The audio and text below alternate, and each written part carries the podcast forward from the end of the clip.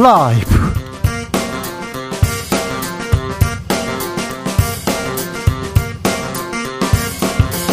2022년 10월 6일 목요일입니다. 안녕하십니까. 주진우입니다.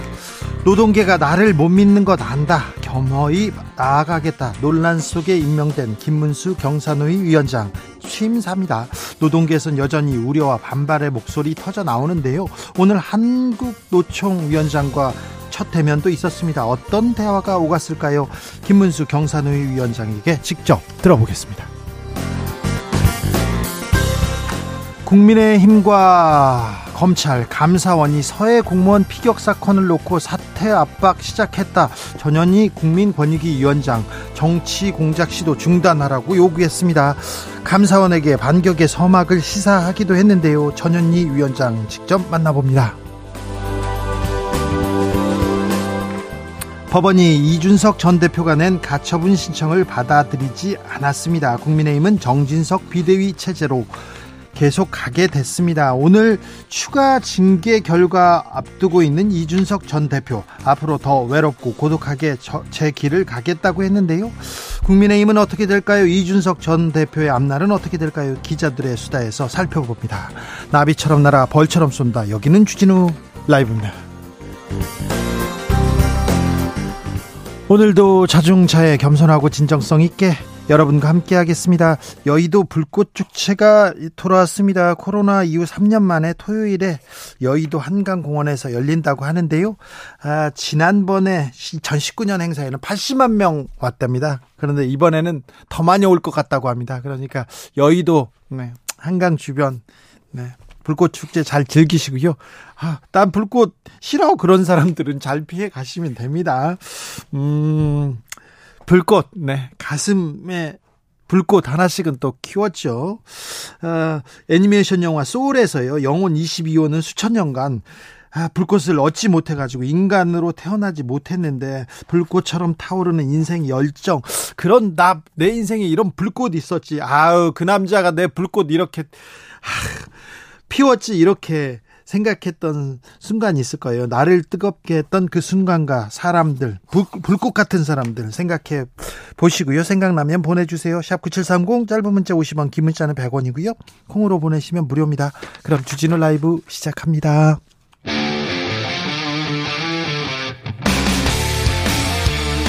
탐사보도 외길 인생 20년. 주 기자가 제일 싫어하는 것은? 세상에서 비리와 부리가 사라지는 그날까지. 오늘도 흔들림 없이 주진우 라이브와 함께.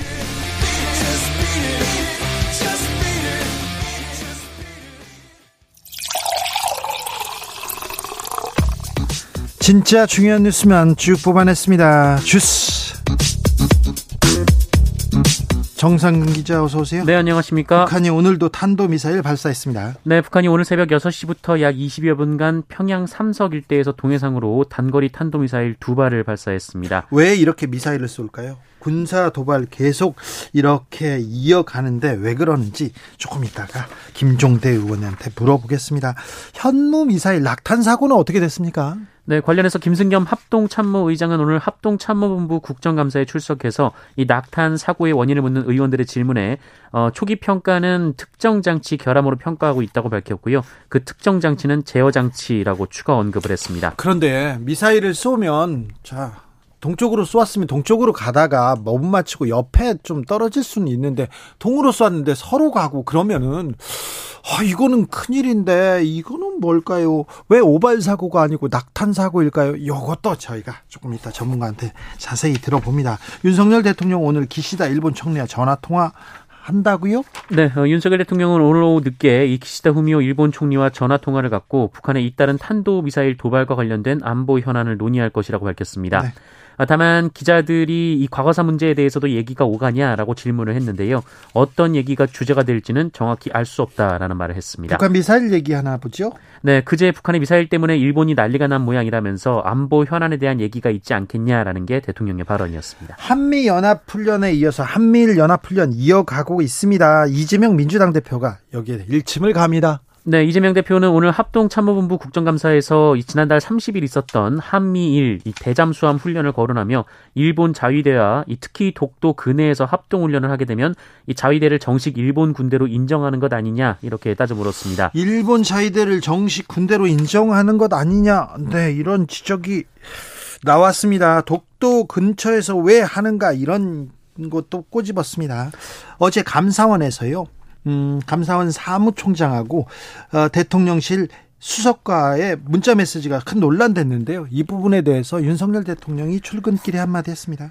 네, 윤석열 대통령은 관련 질문을 받고 문자가 어떻게 됐는지 모른다라면서 모른다고요? 네, 이 감사원은 대통령 소속이라고 했고요. 어, 하지만 업무는 대통령실에서 관여할 수 없도록 헌법과 법률로 정해져 있다라고 말했습니다. 어, 그러면서 얼핏 보기에는 감사원이 대통령실 소속인 것도 하나의 정부 구성이기 때문에 어, 기사와 관련된 문의가 있지 않았나 싶다 어, 이렇게 말했습니다. 무슨 말인가요? 네, 윤석열 대통령은 하여튼 감사원 업무에 관여하는 것은 법에 맞지도 않고 무리할 필요도 없다라고 말했고요. 네. 철저한 감사를 위해 법에 보장된 장치가 있어서 어, 거기에 관여할 시간적 여유도 없다라고 말을 했습니다. 근데 헌법에 독립기관으로 감사원이 돼 있어요. 그런데 그 말이 나오자마자 하루 만에 대통령 수석 수석과 대통령실 수석과 감사원 사무총장이 전화 문자를 하다가 걸렸어요. 이거 이거 짜고 치는 거 아니나 아니냐 이거 국민들은 의아해합니다. 민주당은 공세 강화합니다. 네, 박홍근 민주당 원내대표는 오늘 대통령실과 감사원의 유착은 정치적 중립이라는 감사원의 존립 근거를 흔드는 일대 국기문란 사건이라며 이 최재해 감사원장과 유병호 사무총장은 당장 사퇴하고 법의 심판을 받아야 한다라고 말했습니다. 이거 감사원이 감사할 일인데 검찰이 수사에 나설까요? 공수 수처가 움직일까요? 고민해보고 있습니다. 조금 있다가요. 어, 법원이 정진석 비대위 효력을 정지해달라는 이준석 대표의 가처분 기각했습니다. 네, 서울 남부지법은 국민의힘의 개정 당원에 따른 국민의힘의 9월 8일 전국위원회 의결이 실체적 하자나 절차적 하자가 있다고 보기 어렵다라면서 어, 비대위 출범에 법적 하자가 없다라고 결정했습니다. 그러면 정진석 비대위로 가는 거네요. 그런데 오늘 이준석 대표에 대한 윤리위에도 열리죠? 네, 국민의힘 중앙윤리위원회는 오늘 이준석 전 당대표에 대한 추가 징계 여부를 심의합니다. 네. 어, 이준석 전 대표가 당내를 향해서 강경 발언을 쏟아내며 어, 당과 당 기구 그리고 당원과 당 소속 의원들 의원들을 모욕하고 비난했다라는 것이 이유입니다. 저녁에 윤리가 열리는데 왜 국민의힘 윤리위는 왜 밤에 열립니까요? 네, 그리고 새벽에 꼭 결정이 납니다. 그러게요. 윤리적으로 좀 충만한 시간인가요? 네. 좀 이상해요. 이해가 좀 안 되는 부분이 좀 있긴 합니다.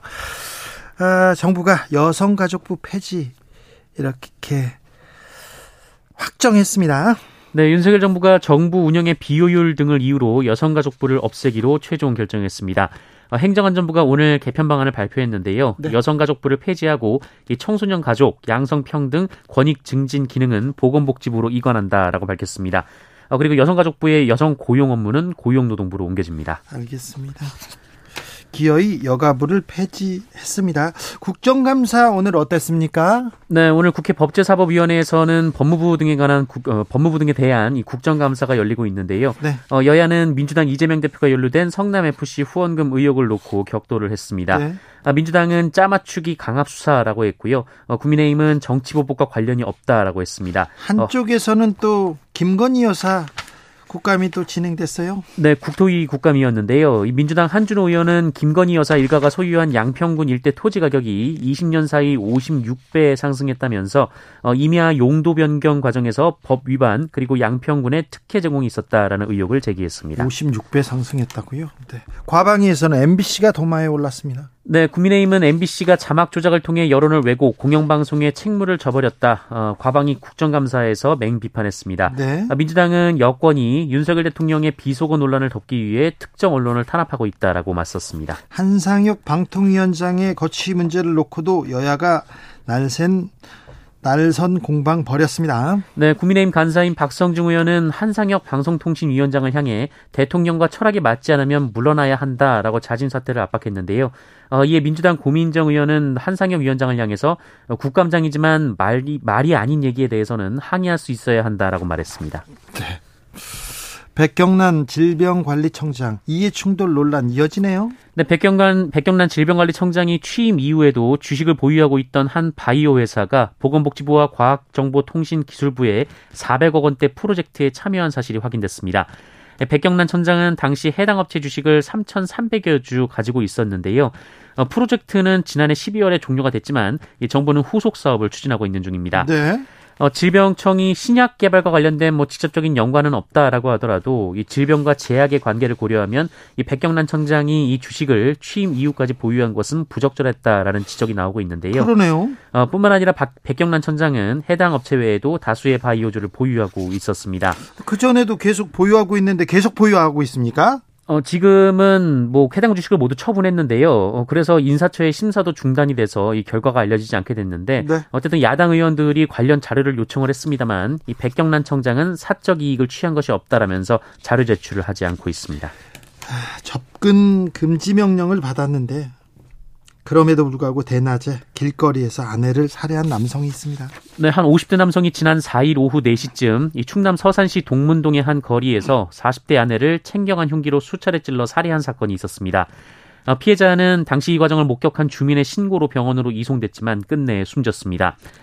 피해자가 앞서서 가해자로부터 가정폭력을 당해 수차례 신고를 해왔는데요. 네. 어, 한달 사이에 네 번이나 가정폭력 신고가 들어왔다라고 합니다. 그런데 경찰은 어떻게 했습니까? 네, 부부 분리 조치했고요. 피해자 보호 명령 신청했고요. 그리고 비상 상황용 스마트워치를 지급하는 등 보호 비상 조치는 했네요. 네, 단행한 바 있습니다. 어, 그리고 법원도 지난달 19일 이 100m 이내 접근 금지 등이 경찰의 피해자 보호 명령 신청을 받아들였는데요. 그럼에도 그럼에도 지난달 26일 또 한 번 피해자를 찾아가 위협했고 결국 살인까지 저질렀습니다. 아, 좀 얼마나 더 죽어야 세상이 좀 경각심을 가질까요? 경찰, 검사, 판사가 가정폭력에 대해서는 조금 더 엄히 다스려야 될 것 같습니다. 엄히 다스려야 됩니다. 네, 대전지법은 구속했습니다. 네. 강자한테는 이런 사람들 되게 약한데요. 그런 사람이니까 약자를 괴롭히죠. 아, 좀 더 엄히 다스려야 됩니다. 빨리 아, 이번에 지금 스토킹에 대해서 좀 사회적 합의를 해서 스토킹 범죄 엄히 다스리는 그런 사회가 돼야 될 것 같습니다. 네. 코로나 상황 어떻습니까? 네, 오늘 코로나19 신규 확진자 수 28,648명이 나왔습니다. 네. 어제보다 6천여 명 정도 적었습니다. 주스 정상근 기자 함께 했습니다. 감사합니다. 고맙습니다. 네. 가슴 속 뜨거웠던 순간, 불꽃이 타오르던 순간 얘기합니다. 조혜숙님, 오늘 제 44번째 생일이자 결혼 10주년입니다. 나이 먹으니 생일이 기쁘거나 특별하진 않네요. 13년 전 불꽃 튀어 사귀었고요. 10년 전 결혼한 남편, 지금의 지금은 의리로 뭉쳐 지냅니다. 뭉쳐 지내요. 저 찐팬인 거 아시죠? 알죠, 알죠. 조혜숙님. 주진우 라이브에서 축하해 주시면 특별한 기념일 될 것 같습니다. 아, 축하드립니다. 축하할 일인지는 모르겠습니다만 축하드릴게요. 그럼 불꽃이 조금 튀어났으면, 튀었으면 좋겠습니다. 1788님, 여의도 강둑에 앉아서요. 머리카락 몇 올을 살짝 뽑아서 지갑에 넣고 다니면서 그녀의 향기에 취해서 불꽃처럼 사랑했던 그녀. 지금 만나면 실망이 크겠죠? 정말 불꽃처럼 사랑했다. 미수가 예. 네. 어, 이름을 얘기해도 됩니까? 아, 미숙 씨 불꽃처럼 사랑했답니다. 8430님 15년 전 첫사랑과 여의도 불꽃 축제 보러 갔었어요. 강바람은 너무 춥고 배고프고 사람은 많고 짜증나고 집에 가겠다고 울고 불고 둘이 불꽃만큼 뜨겁게 싸우다 왔던 기억납니다. 어우, 불꽃이 타올랐군요.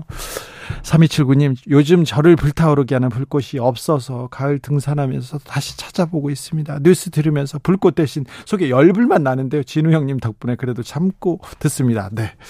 그렇습니까? 열불이 나십니까? 1404님, 저는 강렬한 불꽃은 없었고요. 지금까지 계속 꺼질 듯 하지만 꾸준한 촛불이었어요. 나이 먹은 지금은 한 번쯤 불꽃 밝히고 싶어요. 불꽃처럼 타오르고 싶죠. 네. 빌겠습니다. 나비처럼 날아 벌처럼 쏜다. 주진우 라이브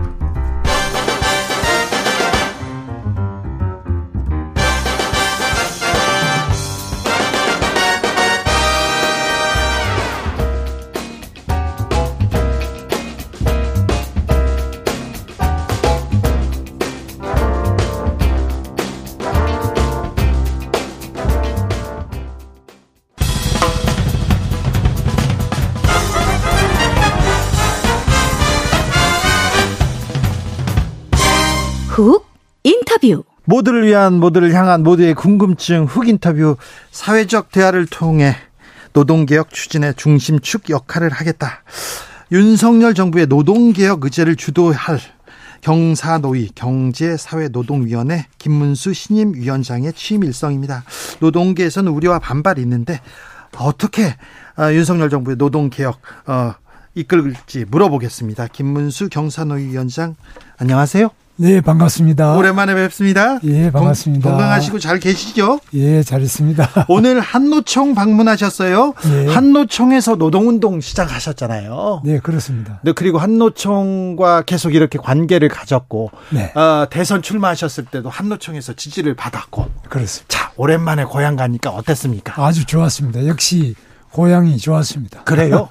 그런데 경사노 예. 위원장 김문수 얘기하니까 예. 노, 노, 총에서 한노총도 그렇고 민노총에서 걱정하더라고요. 한노총에서는 뭐 지지 성명도 많이 나왔고요. 경기노총 초대 의장부터 지금 16대까지 전원이 다 그래요? 아, 지지 성명을 냈고요. 네. 전라남도 이신은 아, 의장도 지지 성명을 냈고요. 네. 대구도 내고 뭐 한국노총은 전체적으로 지지를 하고 아 그랬어요? 예. 네. 한노총에서도 노동개혁 적임자가 아니라 적이다 이렇게 얘기해가지고 어, 마음 저, 마음 상했나 했는데 아니 아니었군요. 그런 적이 없었고 네. 아주 뭐 완전히 뭐 많은 분들이 다 아, 제가 네. 아, 고향에 왔다. 그리고 경기도 있을 때 경기노총의 에, 어, 본부 그러니까 네. 회관을 제가 270억을 들여서 지어줬고요. 예. 그 다음에 어, 거기 경기노총의 장학금, 예. 또 장학금도 택시부터 시작해서 다 드렸고, 네. 또 경기노총에 추천하는 간부도 제가 어, 경기도 어, 교통연수원장을 계속 임명을 했고. 아, 그 경기도지사 있으면서 한국노총에 막 사적으로 이렇게 밀어준 거 아닙니까? 사적이 아니라 공적으로요. 아, 공적으로? 그다음에 경기노총에서 요청하는 네. 어, 모든 예산 이런 또 깎지 않고 8년 내내 밀어줬습니다. 알겠습니다. 자, 아무튼 정치인 김문수, 김문수가 있기 전에 노동운동가 네. 김문수가 있었어요. 네. 그렇죠. 그렇습니다. 그런데 정치인 김문수, 경기도지사 김문수, 아, 도지사 하니까 119 도지사 생각납니다. 아, 119, 뭐, 그것도 좀 말씀을 드리면. 네. 119나 모든 제복 공무원은 네. 다 어깨에는 관등, 네. 그 계급을 붙이고. 네. 가슴에는 이름을 붙이고 있죠. 네. 그걸 관등 성명이라 그러죠. 예. 관등 성명이 전화를 할 때는 안 보이지 않습니까? 예. 그래서 전화 받는 사람들은 바로 공무원 제복 공무원은 관등 성명을 복창하고 네. 그 다음에 무엇을 도와드릴까요? 이게 기본입니다. 그렇습니다. 저는 경기도지사 김문수입니다. 네. 제가 그래서 그러면 상대가 어떻게 해야 됩니까? 저는 저는 누구 남양주 소방서 소방교 뭐 박, 박감도입니다. 네. 이렇게 해야죠. 네. 근데 그런 거 하, 해야 되는데 네. 제가 아무리 경기도에서 김문수라고 해도 네. 상대방이 관등 성명을 안 돼요. 이걸 규정 위반입니다. 알겠어요. 나 도지사인데 이름이 누구요? 그러면 관등 성명 되는. 근데 그분이 전보조차 되고 그러진 않았죠. 그거는 전보 조치를 소방 본부장이 했는데 네. 제가 다 원상 복구를 다 시켰어요. 알겠습니다. 네. 네. 잘 알겠어요. 119 도지사님. 네. 그 그것 네. 때문에 또 젊은 사람들이 좀 또 좋아하는 사람도 있어요. 그거는 예, 오해가 많고 네. 그 부분에 대해서는 119의 책임자 도지사가 네. 그 부분을 확실하게 더 어, 바로 잡으려고 하는 건데 그거는 뭐 아주 시민을 위해서 좋은 거라고 생각합니다. 알겠습니다. 정치인 김문수, 아 노동운동가 김문수가 있었고 정치인 네. 특별히 경기도지사 김문수는 경기도민한테 사랑을 많이 받았어요. 네, 감사합니다. 네, 많이 받았어요. 그걸 발판으로 뭐 서울시장도 나와달라고 해서 나오셨고 그다음에 떨, 대선도 나오셨어요. 예, 떨어졌지만. 예, 그런데 그 이후에 네. 뭐, 아, 뭐, 뭐 도지사 김문수는 정치인 김문, 김문수는 없고 아스팔트 김문수만 있다. 이거는 조금 바로잡고 가야 되는데. 그 이유는 네. 박근혜 대통령을 뭐 네. 뇌물을 받았다. 뭐 정윤회와 무슨 네. 아, 뭐 남녀 관계가 있었다. 정유라가 박근혜 딸이다. 이런 식으로 해서 탄핵을 했지 않습니까? 저는 그건 잘못이라고 보고 있습니다. 아니 그렇긴 한데 네. 저기 박근혜 전 대통령이 뇌물죄로 구속되셨어요. 뇌물을 뭐, 그 사람은 뇌물을 받을 사람도 아니고. 아니 그런데 네. 구속시킨 사람이 윤석열 대통령이잖아요. 아 윤석열 대통령이 구속한 게 아니고 당시에 네. 촛불 집회와 네. 어, 많은 그 민심이 그렇게 했는데 제일 중요한 것은 탄핵된 거는 국민의힘에서 62명이 네. 민주당 편을 들어서 그런 거죠. 네, 네. 탄핵이 찬성했죠. 네. 네. 그래도 뇌물죄로 구속은 됐습니다. 법적으로는. 근데 그거는 저는 매우 잘못된 처사로. 네. 그런데요, 어, 이명박 전 대통령도 뇌물죄로 구속되셨고. 그것도 또 문제가 많다고 봅니다. 뇌물은 받았잖아요. 저는 전직 대통령이 뭐 그 사람들이 뇌물 받을 일이 뭐가 있겠습니까? 그런데 특히 박근혜 대통령은 네. 제가 국회의원 10년 해봤지만 그분은 돈도 모르고 돈도 필요 없는 분이에요. 뭐 남편이 있습니까? 애들이 있습니까? 부모가 있습니까? 알겠습니다. 아무튼 대법에서 확정된 문제라. 근데 네. 김문수 어, 위원장님 저기 문재인 전 대통령 문재인 총살감이다. 이건 좀 심했어요. 그거는 심했었는데 그거는요. 그냥 어디서 제가 이야기했는지는 모르지만 분명히 5개 집회에서 뭐 이야기된 건지는 모르겠는데 네. 그걸 자꾸 이야기하는데 저는 전직 대통령이 네. 우리 국민들의 자부심으로 존중받아야 되고 네. 누구든지 전직 대통령이 구속되고 뭐 이런 거는 저는 좋아하지 않습니다. 알겠습니다. 네, 전직 대통령한테 그러면 안 된다. 좀 심했다. 이렇게 얘기하고 넘어가겠습니다. 그렇습니다. 자, 아, 기대가 큽니다. 네. 윤석열 정부 노동개혁 어떻게 할까 걱정도 되는데 김문수 위원장이 오면서 아 조금 어떻게 이끌까 어, 기대하는 사람도 많습니다. 일단 민노총하고도 얘기를 잘해야겠죠. 물론입니다. 네. 네. 언제든 만나서 얘기할 아, 지금 계속 지금 만나러 가, 가뵈려고 하는데 네. 아직까지 답이 없습니다만은 네. 한국노총은 이제 답이 와서 오늘 만나 뵙고요. 예. 민노총은 언제 어디서든지 뭐 제가 아, 말씀하시면 달려가겠습니다. 알겠습니다. 위원장님, 네. 우리나라는요, 이중구조라고 해야 되나요? 노조와 비노조, 정규직, 비정규직, 원청, 하청, 이 너무 큰 차이. 그렇습니다. 이걸 어떻게 이중구조를 해결해야 될까요? 그게 쉽지 않은데요. 네. 그래서 저는 노조로 조직된 분은 한국노총이 5%, 민노총이 5%, 네. 10%밖에 안 돼요. 예. 뭐 다 합쳐 14라 그러지만 10%고 90%의 노동자는 조직이 안 돼 있습니다. 예. 그래서 이분들의 말 못하는 그 목소리를 대변하고 네. 하는 것이 바로 어, 한국노총과 민노총이 돼야 되고 또 저희 네. 경사노 노동위원회도 네. 바로 이 어, 조직되지 않은 어려운 분들의 처지를 대변할 수 있도록 최선을 다하겠습니다. 네. 자동차를 하나 만드는데 네. 왼쪽 바퀴는 정규직이 오른쪽 바퀴는 비정규직이 만들어요. 근데 네. 왼쪽 바퀴를 만드는 정규직 용 정규직 노동자는 1억 원 받고 오른쪽 바퀴 비정규직 200만 원, 300만 원 받고 이거는 좀안 됩니다. 그건 굉장히 불공평한 일인데요. 네. 이게 왜 이렇게 불공평하게 되느냐 하는 것을 우리가 서로 대화를 해야 됩니다. 네. 그런데 저는 특히 예. 가장 말 못하는 비정규직 어, 저희들이 대변을 하더라도 네. 정규직인 노총과 민노총이 네. 이 비정규직도 자기 조합은 이상으로 생각해야 안 됩니까? 그렇죠. 그게 전태일 정신 아닙니까? 네. 전태일은 자기가 재단사지만은 네. 재단사가 아닌 시다. 그건 정말 보조자들, 그렇죠. 미싱 보조, 어린 뭐 이런 사람들 입장을 대변해 가지고 목숨을 바쳤지 않습니까? 예. 그게 전태일 정신 아닙니까? 네. 그러면 지금 바로 노총 민주노총이 자기보다 더 어려운 사람을 챙겨야 되는데 네. 너무 자기들 것만 먼저 챙기지 않습니까? 알겠습니다. 아무튼 그 비정규직 그리고 또 하청 비노조 사람들도 좀 잘 챙겨 주십시오. 예, 챙겨야 됩니다. 제가 막 확실하게 그거는 최선을 다해서 챙기겠습니다. 네. 주 52시간 무력화된다. 임금 삭감될 것이다. 고용 불안 이어질 것 같다. 이렇게 해서 윤석열 정부가 추진하는 노동 정책에 대해서 우려가 있는 게 사실이에요. 예, 그렇습니다. 우려가 있는데 네. 그 우려는 너무 안 하셔도 되는 것이 예. 저는 이렇게 생각합니다. 노동 개혁도 좋지만 대화가 우선이다. 예. 대화를 해야지만 개혁이 있고 뭐가 있지. 네. 일방적인 개혁이라는 것은 개혁도 아니고 네. 불가능합니다. 네. 알겠습니다. 대화 중요하죠. 대화가 중요합니다. 네. 어, 저기 비노조, 비정규직, 하청 노동자의 목소리도 좀 잘 들어주시고 대화도 좀 해주셨으면 좋겠어요. 어, 대우조 선해양 하청노조 파업을 계기로 네. 하청 노동자는 파업을 하면 거의 불법이잖아요. 아니 꼭 그럴 수 필요가 없습니다. 하청노조라고 불법이 될 필요가 없고요. 예. 하청노조가 오히려 묵묵하게 예. 파업도 잘 안 하고 네. 정말 말없이 일하는 분들이 하청노조죠. 아니 그러니까 그런데 너무 배가 고프고 힘들고 네. 20몇 년 동안 일해봤자 월급이 200만 원 받는다. 이건 못 살겠다. 조금 올려달라 얘기할 수 있지 않습니까? 그렇습니다. 이야기하기 전에 네. 저희들이 먼저 달려가서 보고 파업하기 전에 예 이거 어떻게 이렇게 차별, 차별이 있느냐. 네. 이걸 노조와 네. 그 항공노총이나 민주노총과 힘을 합쳐서 바로 그런 배고픈 네. 현실을 고칠 수 있도록 최선을 다하겠습니다. 네.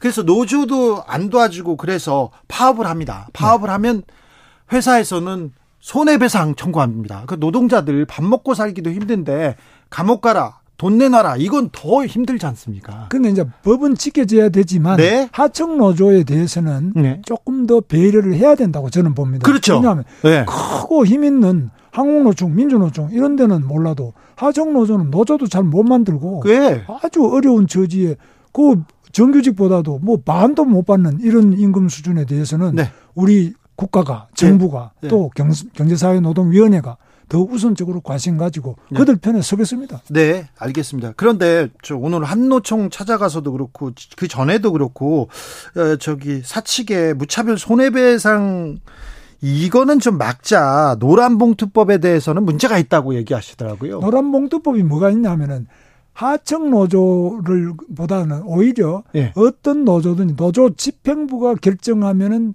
불법 행위에 대해서도 면책이 되도록 이렇게 되어 있는 부분이 있어요. 아직까지 노란동 봉투법이 제정이 안 되고 안 국회에서 한 10개 정도의 그 개정안이 나와 있습니다. 예. 그래서 10개가 어떻게 결론 날지 몰라도 그러나 노동조합도 법 테두리 안에서 해야지. 예. 노동조합이라고 해서 법을 벗어나도 좋다. 이거는 좀 곤란하지 않겠습니까? 아니 그렇죠. 법적 그 법적인 테두리에서 해야죠. 파업도. 예. 그런데 아무튼 오죽했으면 파업했겠냐. 이거 그거는 뭐 좋아요. 네. 그 비정규직에 아주 그 어려운 상태에 있는 어, 그 영세 노동자들이 네. 정말 먹고 살 게 없어가지고 힘들게 하는 거 이런 거는 저희들이 귀를 기울이고 예. 최선을 다해서 돌볼 수 있도록 하겠습니다. 중대재해처벌법 네. 사실 이렇게 안전사고 많이 나서 네. 집으로 돌아가지 못하는 노동자들이 하루에도 두 명, 세 명씩 나오지 않습니까? 네.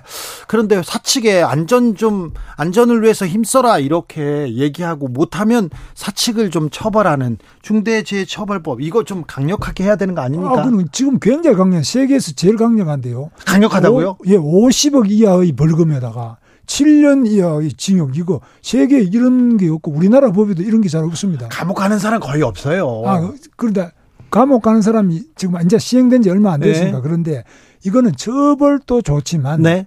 이 중대재해처벌법 이전에 사전에 근로 조건을 개선할 수 있도록 그렇죠. 위험한 걸 먼저 찾아가서 고쳐라 그래야지. 네. 그걸 처벌하는 게 법의 능사가 아니잖아요. 능사는 아니죠. 네. 근데 자 안전하게 이 어, 중대재해처벌법 처벌 당이 받기 전에 이 안전한 노동 환경 만들어라. 이거는 계속 말씀하셔야죠. 당연히 미리 사전에 사고 안 나도록 네. 현장에 안전 점검 지도하고 제가 안전관리 기사입니다. 아, 제가 국가기술 자격을 가지고 있고 공장에서 제가 안전관리 기사를 했어요. 예.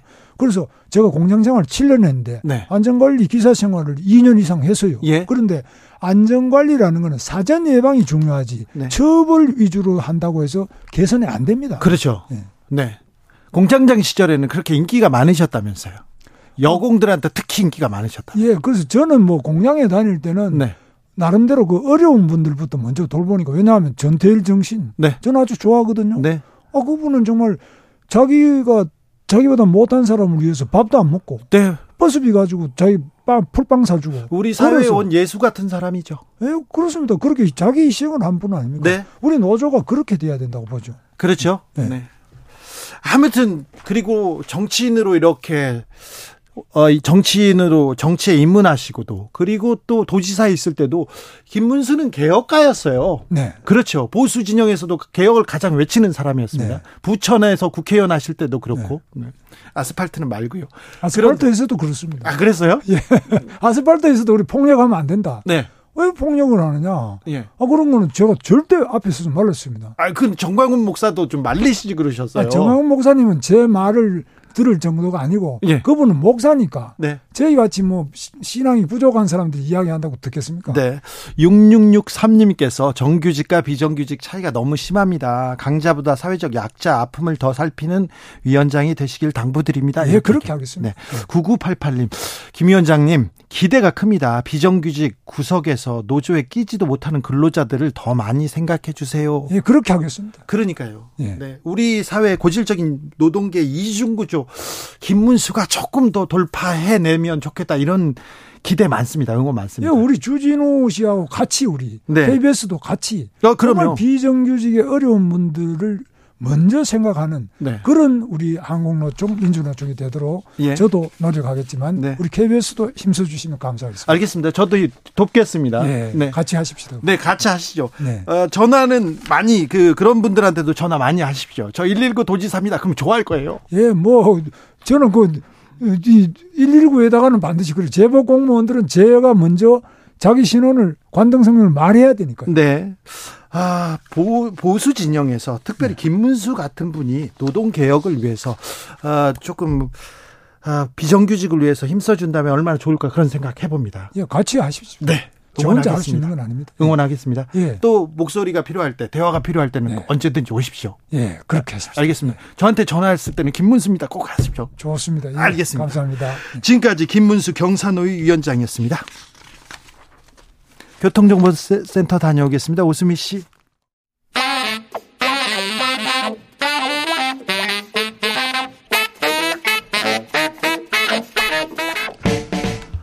세계는 넓고 이슈는 많다. 우리의 시야를 국제적으로 넓혀 보겠습니다. 국내 뉴스, 국제 이슈 다 덤벼라. 지금은 글로벌 시대.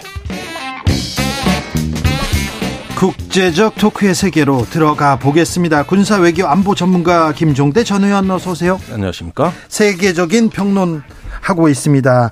임상훈 인문결 연구소장 어서 오세요. 네, 안녕하십니까. 어, 지금은 김종대 시대입니다. 김종대 의원이 제일 바쁠 때입니다.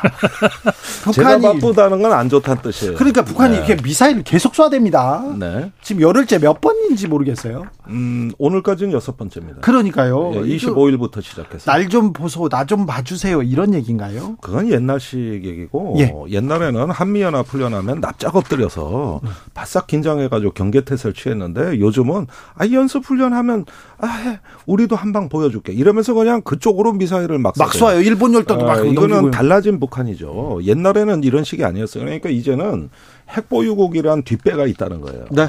그러니까 행동이 달라지잖아요. 예. 자, 그래서 쏘는 건 좋아요. 그래서 뭐가 어, 좋아요? 쏘는 거 안 되죠. 아, 안 되죠. 죄송합니다. 네. 네. 아, 네. 우리가 이제 대응하면 된다고. 예. 네. 안 좋습니다. 죄송합니다. 사과하겠습니다. 예. 저는 바로 사과합니다. 비속어가 아니라도. 아, 보기 좋아요. 네, 감사합니다. 그런데 하, 한국에서도 대응 사격했어요. 한미에서 현무 탁 쐈는데 낙탄 사고랍니다. 왜 오발 사고가 아니고 낙탄 사고입니까? 예, 이건 뭐 오발을 해서 떨어지는 게 낙탄입니다. 아, 오발해서 그, 떨어지는 게? 예, 잘못 발사하면 떨어지면 낙탄이 되는 거죠. 예. 뭐 이걸 갖고 자꾸 구별하는데 참 말장난이다. 아니 그 낙탄이라고 얘기하니까 저는 처음에 석탄, 갈탄, 낙탄 그런 줄 알았어요. 네, 아, 썰렁합니다. 아니 썰렁이 네, 아니라 이 오발이라는 건 제대로 쌌는데 네. 그 기계적 결함에 의해서 낙탄이 된 거다. 네. 그러니까 오발은 아니고 제대로는 쌌는데 떨어진 거다. 이 의미를 강조하는 거죠. 아, 그렇군요. 네. 그런데 미사일을 목표 동쪽으로 이렇게 쏘았습니까? 네. 근데 왜 서쪽에 가서 떨어졌어요? 그러니까 저는 앞으로 나가다가 추력이 모자라 떨어지는 미사일은 봤어도 뒤로 날라오는 미사일은 이건 큰 문제잖아요. 네, 보다 보다 처음 봤어요. 이거는 아마 제가 보기에는 그 지금 일부 관측은 나오지만은 비행 제어 계 통해 오류거나 아니면은 거기서 엔진과 연료 계통에 어떤 그 전반적인 시스템의 문제가 아닐까 이런 생각도 좀 해보게 이건 큰 결함 같습니다. 이게 아, 큰 결함이죠. 방향은 맞아야지 동으로 네. 갈게 서로 갔으면 이거는 아닌데요. 그리고 나서는요, 음, 합참에서는 사과했습니다. 그리고 나서 동해상에서 계속해서 한미일 연합 훈련 하겠다, 또 훈련하겠다 이렇게 얘기하고 있네요. 네, 그래서 또 쐈어요 북한이. 네. 예, 오늘 아침에 쏜 게 탄도미사일 두 발이 그겁니다. 네. 야, 로널드 레이거너가 요코스카 항으로 복귀해서 네. 이제는 정비하고 쉬어야 되는데 다시 동해로 온다 그러니까 그 뉴스가 이제 5일 날 나왔고 쏜 거는 오늘입니다 새벽에. 그러니까. 네. 보십시오. 이게 바로 북한의 달라진 행동이에요. 이제는 딱 보이면은 바로 대응한다는 거죠. 이런 것이 이제 핵무력 정책법 통과 이후에 우리가 핵을 보유한 북한을 바라봐야 되는 새로운 스타일입니다. 우리는 한 번도 핵을 보유한 북한을 상대해 본 적이 없어요. 그게 이제 새로운 그 음. 어, 국면이 열리는 것이죠. 임상훈 소장님, 예. 이 상황 어떻게 보고 계신지요? 그러니까 지금 김종대 의원님께서 지적을 해주신 것처럼 북한의 대응이 과거 사실 한미 군사 훈련이 본격적으로 하는 게 한 70년대 이후 아닙니까? 어, 그 당시하고 지금 뭔가 김일성 시대와 김정은 시대가 이제 달라졌다는 건데 과거에는 한미 연합 훈련에 대해서 공포에 의한 공포를 느끼고 거기에 대한 어떤 그 전략이 든 지금은 기선 제압용으로 바뀌어 버렸어요. 그러니까 우리는 핵이 있다 이러 이러 이거죠 한마디로 말하면.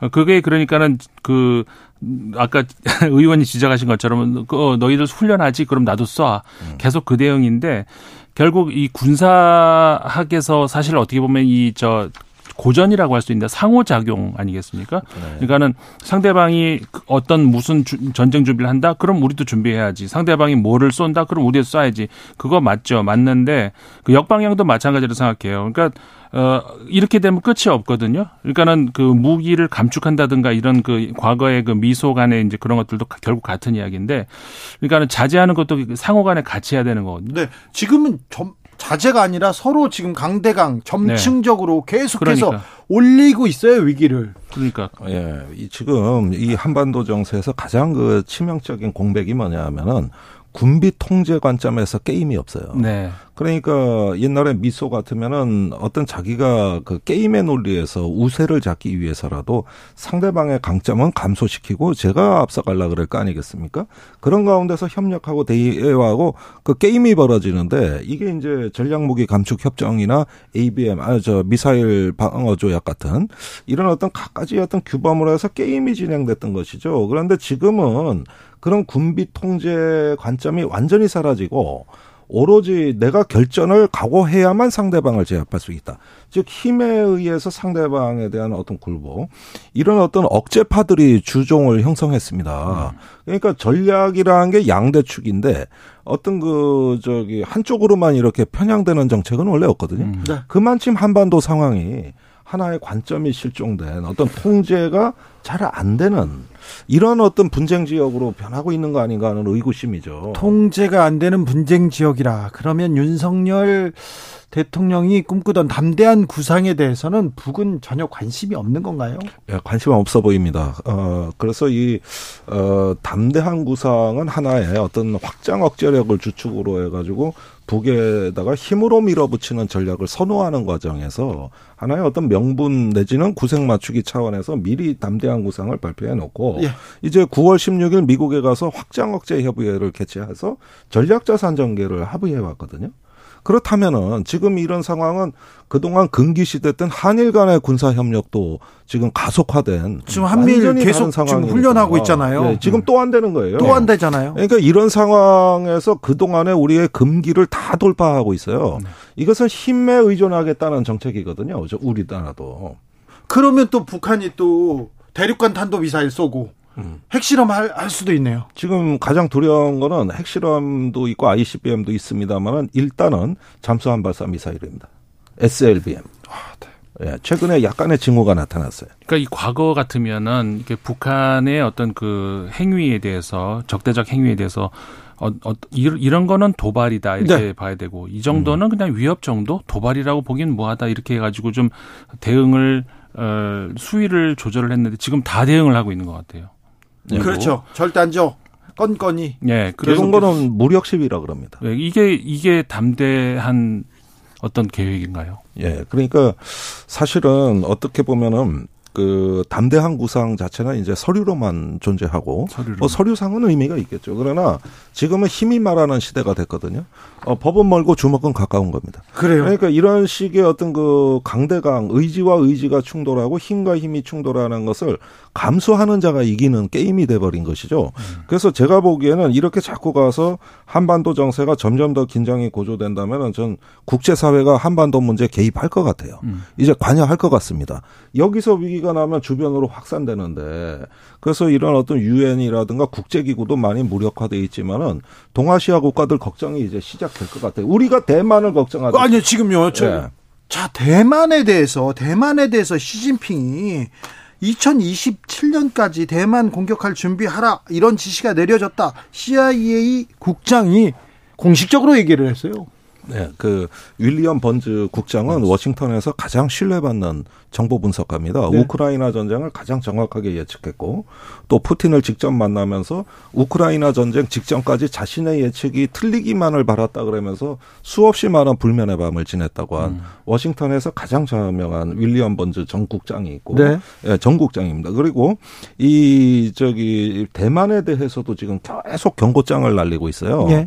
그런데 번즈 국 장이 한 얘기는 시진핑 주석이 군에게 2027년까지 대만을 공격할 준비를 하라고 지시했다. 이 부분인데 저는 사실 번주국장이 가장 위기를 앞서서 예, 경고해온 인물이라는데 주목합니다. 이게 시진핑의 의도를 미리 선제적으로 저기 어, 드러냄으로써 오히려 분쟁을 관리하겠다는 의도거든요. 예. 그런 점에서는 사실은 저는 꼭 뭐 침공한다고 믿지는 않습니다만은 지금 우크라이나 전쟁을 보면서 중국이 모종의 교훈을 얻은 것 같아요. 그렇죠. 예. 우크라이나 전쟁을 보면서 어, 중국도 움직일 수 있다 이 생각이 있습니다. 동 그리고 남과 북이 이렇게 갈등을 일으킨다고요? 어, 중국이 움직일 수도 있을 텐데 그런 아, 여기에 기후에 끝나야 되는데요. 그렇죠. 근데 이게 반대로 생각할 수도 있는 게 그러니까 지금 우크라이나 전쟁을 어느 누구보다도 진짜 매의 눈으로 관찰하고 있는 곳이 이제 시진핑 중국 네, 중국일 거예요.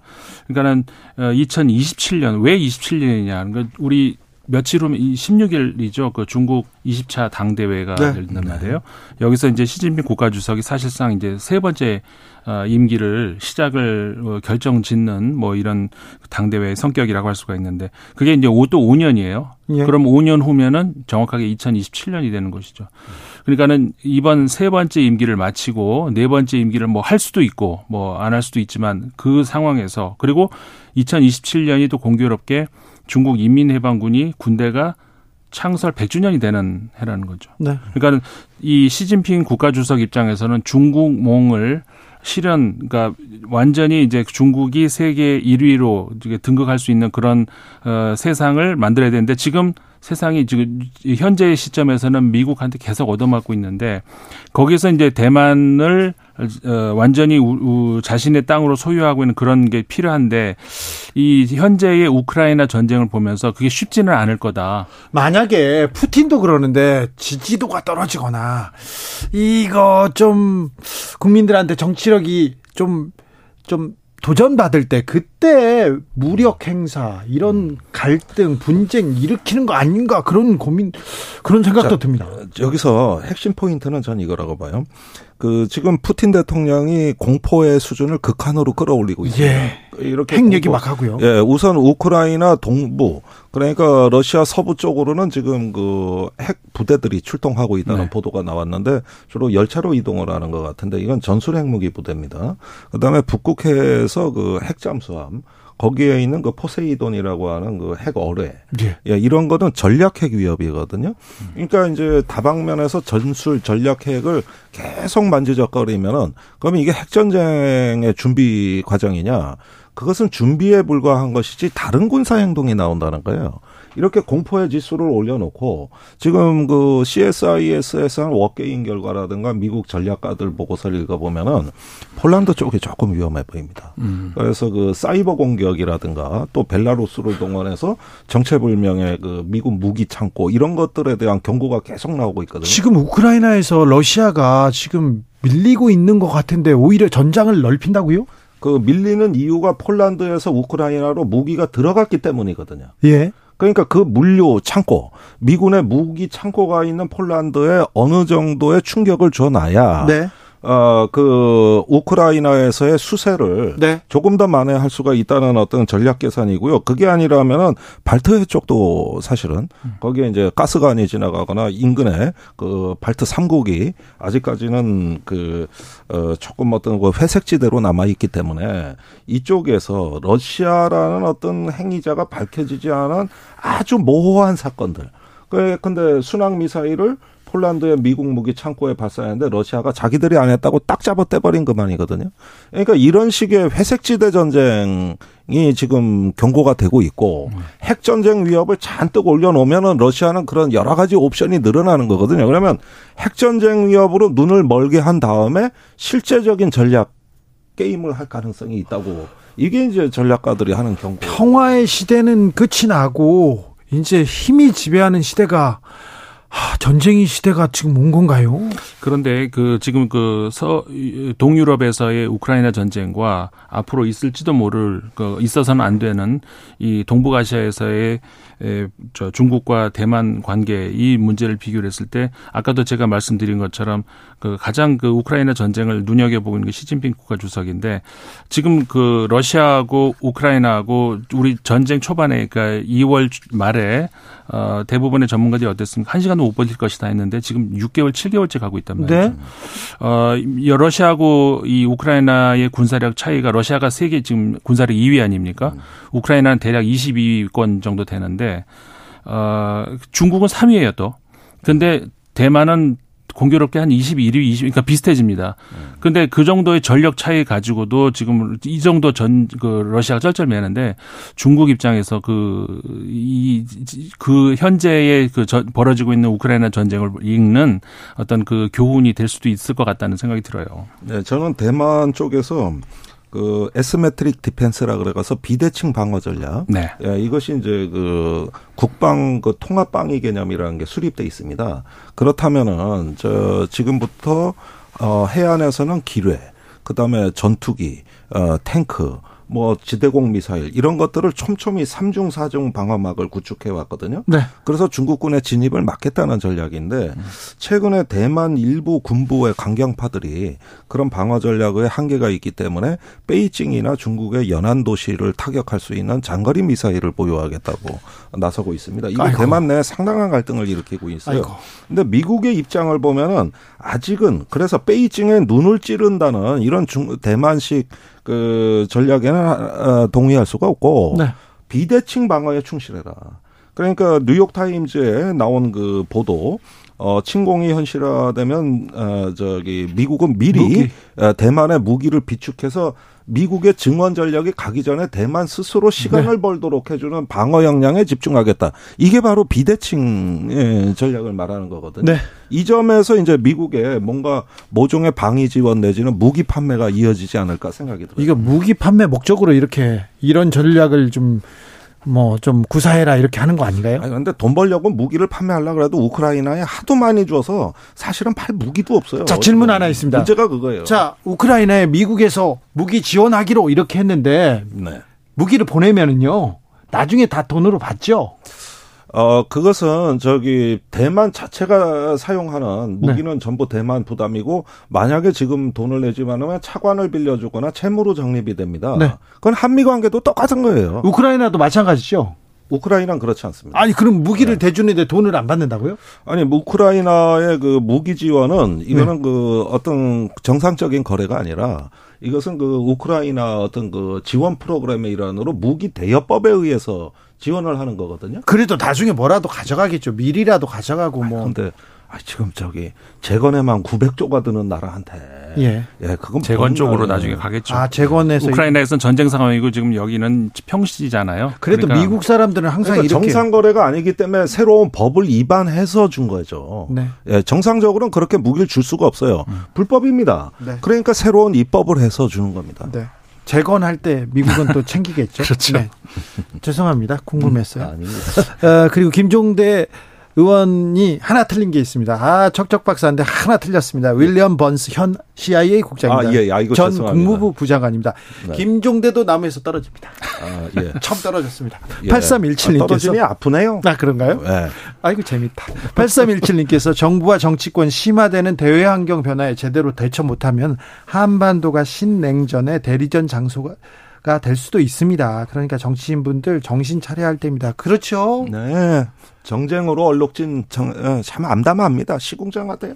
네. 그런데 어. 계속 긴장을 정치인들이 더 고조시키고 있으니까. 네. 아, 전, 아, 미사일을 쏘고 군사적으로 이렇게 대립할 때 평화를 얘기하고 대화를 얘기하는데 대화를 얘기하는 것조차도 비난하고 있으니까 네. 그건 좀 말이 안 되는 것 같아요. 네, 그렇습니다. 지금은 군비 통제, 안정의 기제도 평화의 자산도 확실히 지켜야 됩니다. 음. 힘이 전문 아니에요. 네. 거기다가 또 중국이 옛날 중국 같지 않아요. 자꾸 이렇게 군사 대결로 가려고 하는 것 같아요. 중국 문제도 잘 풀어야 될 텐데.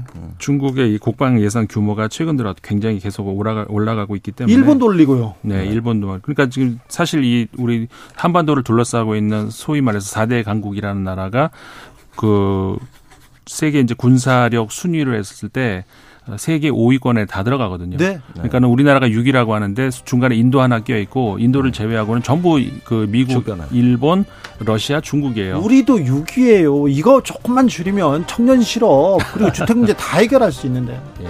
아유, 안타깝습니다. 평화만이 살기려고 평화가 밥인데. 네. 김종대, 임상훈, 임상훈, 김종대 두 분 감사합니다. 오늘도 많이 배웠습니다. 고맙습니다. 네. 김종대 선생님 하나 틀렸다. 네.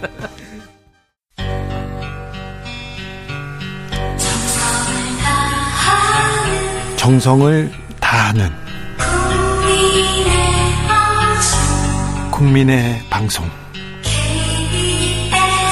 KBS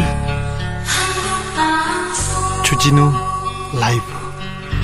그냥 그렇다고요.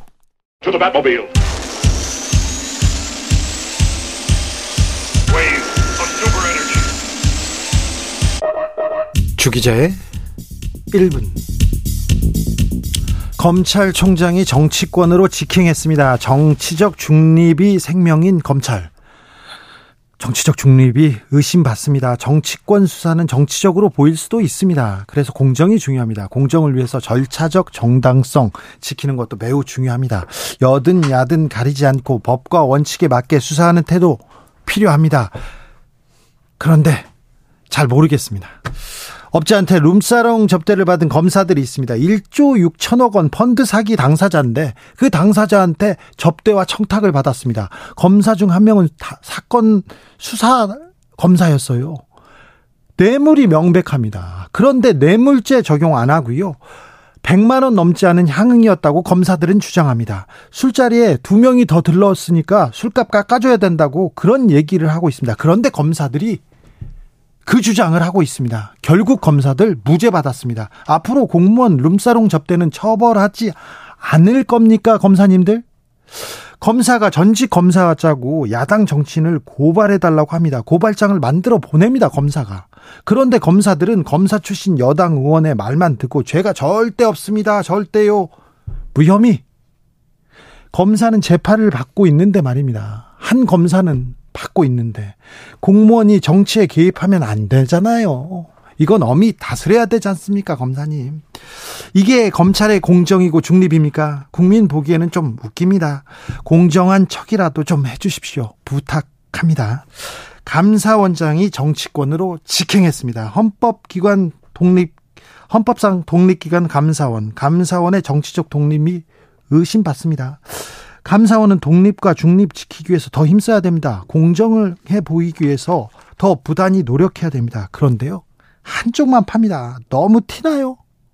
전 정권 때 임명된 인사가 기관장으로 있는 곳만 주구장창 감사합니다.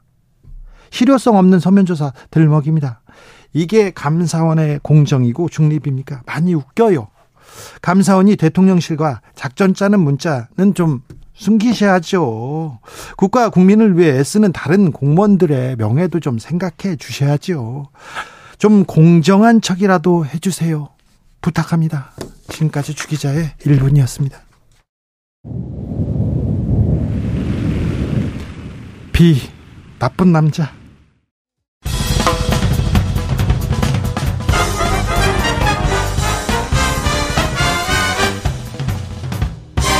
훅 인터뷰. 훅 인터뷰 이어가겠습니다. 감사원의 감사 권익위에서 이렇게 시작됐는데요. 3주간의 감사 2주 연장, 2주 재연장. 드디어 권익위 감사가 음, 감사의 감사를 이어가다가 지난주에 종료됐다고 합니다. 감사원의 감사를 조목조목 비판하면서 반격의 서막 예고하고 나섰습니다. 전현희 국민권익위원장 만나보겠습니다. 안녕하세요. 안녕하세요. 음, 감사는 끝났습니까? 공식적으로는 끝났는데 네. 아직 저에 대한 조사는 하지 않아서 아직이요? 네. 지금 감사원에서 권익위 감사 시작하면서 전현희 위원장 근태 문제가 있다, 출퇴근 시간 문제 있다, 그걸로 시작했잖아요. 네, 저를 근데, 표적으로 했죠. 아니 근데 안 했어요 그거? 저에 대한 조사는 여태 하지 않았습니다. 왜 안 했죠? 저도 이유는 알 수는 없는데 계속 그 위원장이 표적이면 저를 조사를 해야지 왜 직원들을 괴롭히냐. 네. 그렇게 말씀하셨죠. 계속 얘기를 했고요. 네. 근데 네. 아직까지 조사를 하지 않았습니다. 그래서 제가 공문을 보내서 어, 조사. 를 받겠다, 예. 조사를 네. 해라, 이렇게 요청을 해놓은 상태입니다. 지금 조사를 계속 연장하면서 계속 지금 권익위원장 관련된 걸 불어라 이런 얘기를 했다는 내용도 좀 나왔고요. 그 사이에 어, 권익위 부위원장이 사퇴하기도 했는데 그러면 감사의 초점이 뭐였습니까? 어, 감사한 이 이제 직원들 조사한 내용을 보면은 어떤 내용을 조사를 하고 있다는 게 다 드러나는데요. 네. 대부분 저에 대한 내용입니다. 예. 뭐 저의 건태 문제라든지 제 관사의 뭐 여러 가지 뭐 또 문제, 네. 비용 관리 문제, 그리고 또 유권 해석 문제, 어 뭐 행사 뭐 한복 문제 뭐 아무튼 저 이런 사소한 것들이 대부분입니다. 네. 20년 넘게 기자 생활을 했는데 장관급 인사가 바로 저기 사무실에 출근하고 밖에 나갔느냐 아니면 바로 다른 행사장에 먼저 갔느냐 그걸 감사한다는 얘기는 처음 들어봤는데 이 근태에 대한 감사도 열지 않았고 아, 지금 지금 그 결론을 내지는 않았군요. 그런데요 이번 감사 권익위원장 사퇴 압박을 위한 감사였다 이렇게 얘기를 했는데 그런데 어제 기자회견에서 이 얘기 서해 공무원 피격 사건에 대한 얘기가 이 감사에서 나왔다면서요. 이건 또 무슨 얘기입니까? 네, 그 문제는 저도 전혀 모르고 있다가 네. 어, 감사 어, 하루를 앞둔 거의 막판에 검사 마치기 하루를 앞 네, 네. 네, 갑자기 이 문제를 조사를 했다고 합니다. 서해 공무원 피격 사건에 대해서 네, 네. 권익위를요? 네. 왜요? 뭘요? 그래서 이게 권익위에 대해서 이 사건이 2020년 9월에 발생했거든요. 네. 근데 이제 새 정부가 들어선 올해 6월에 어 국힘의 의원 한 분이 권익위에 네. 서해 사건에 대해서 권익위의 입장이 뭐냐 하고 유권 해석을 요청한 적이 있습니다. 예.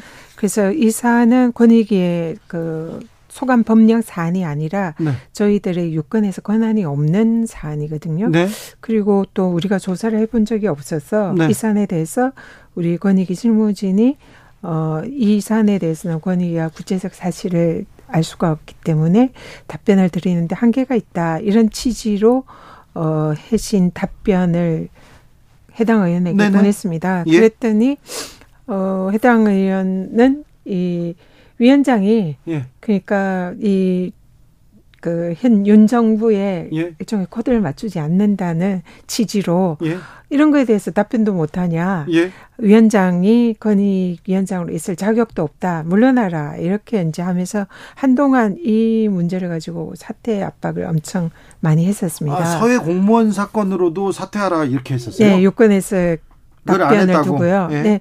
그리고는 그 사안이 또 정무위에서 잇따라 그 정무위의 또 의원님이 이 문제를 문제를 삼고 또 그 와중에 이 문제와 관련해서 감사원 감사를 요청하고 수사기관에 의뢰하겠다 이런 말씀을 하시고 난 그 다음 날에 네. 권익위 감사가 시작이 됐습니다. 그래요? 네.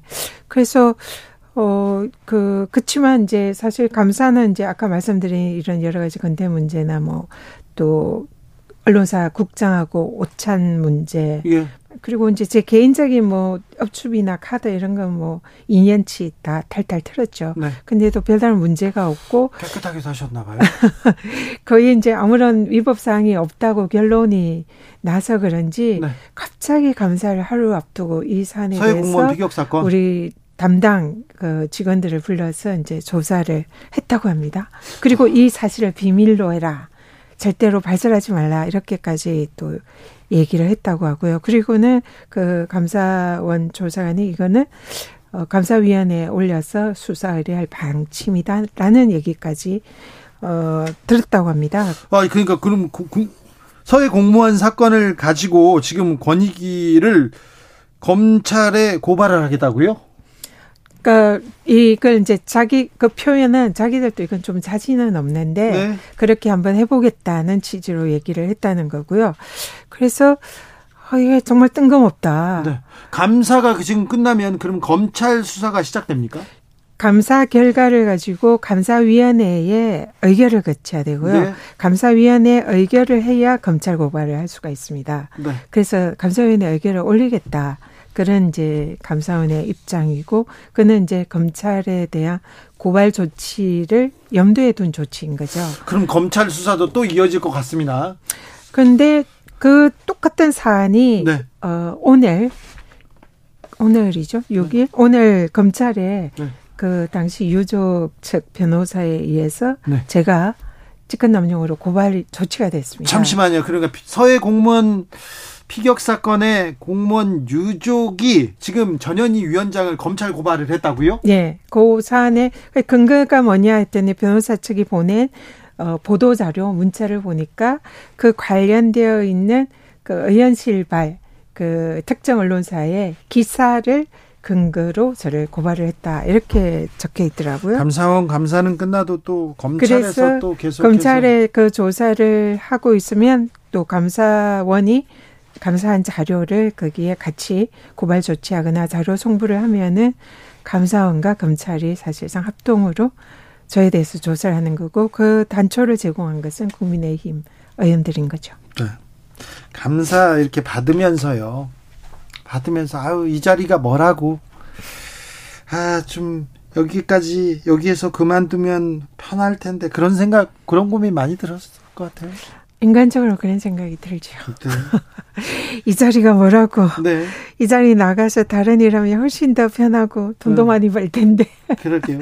그런 생각도 하죠. 네. 어, 전현이가 왜 그렇게 미워, 미울까요? 아, 모르겠습니다. 제가 미운 그렇게 중요한 건지. 사람이었나요? 그건 모르겠는데요. 정무위 할 때, 네? 그, 그, 국힘 의원님 한 분이 예. 이미 제자리에 올 사람이 예. 대통령 국정 철학도 잘 맞출 그런 훌륭한 사람이 내정되어 있는데 음. 왜 자리를 비키지 않고 물러나지 않고 그 자리를 버티고 있느냐 아, 그런 말씀을 하셨습니다. 그 자리가 자리에 올 사람이 정해져 있는 것 같습니다. 네, 네, 그렇군요. 음. 감사원에서 감사를 했는데 지금 뭘 발표하는지는 잘 모르겠습니다. 근데 감사원의 감사가 끝났으니까 그래 그러면은 내가 이제 조목조목 반박하겠다. 반격의 서막 얘기하셨는데요. 네. 어떻게 하실 예정입니까? 감사를 받기 시작한 때부터 감사 종료할 때까지 그리고 지금까지 이 관련되어 있는 어, 법적인 문제를 계속 검토를 해왔습니다. 네. 그리고 또 감사원법 관련 규칙 위반 감사원법 위반 그리고 관련 판례 위반 이런 것을 어, 꼼꼼히 다 네. 챙겨 왔는데요.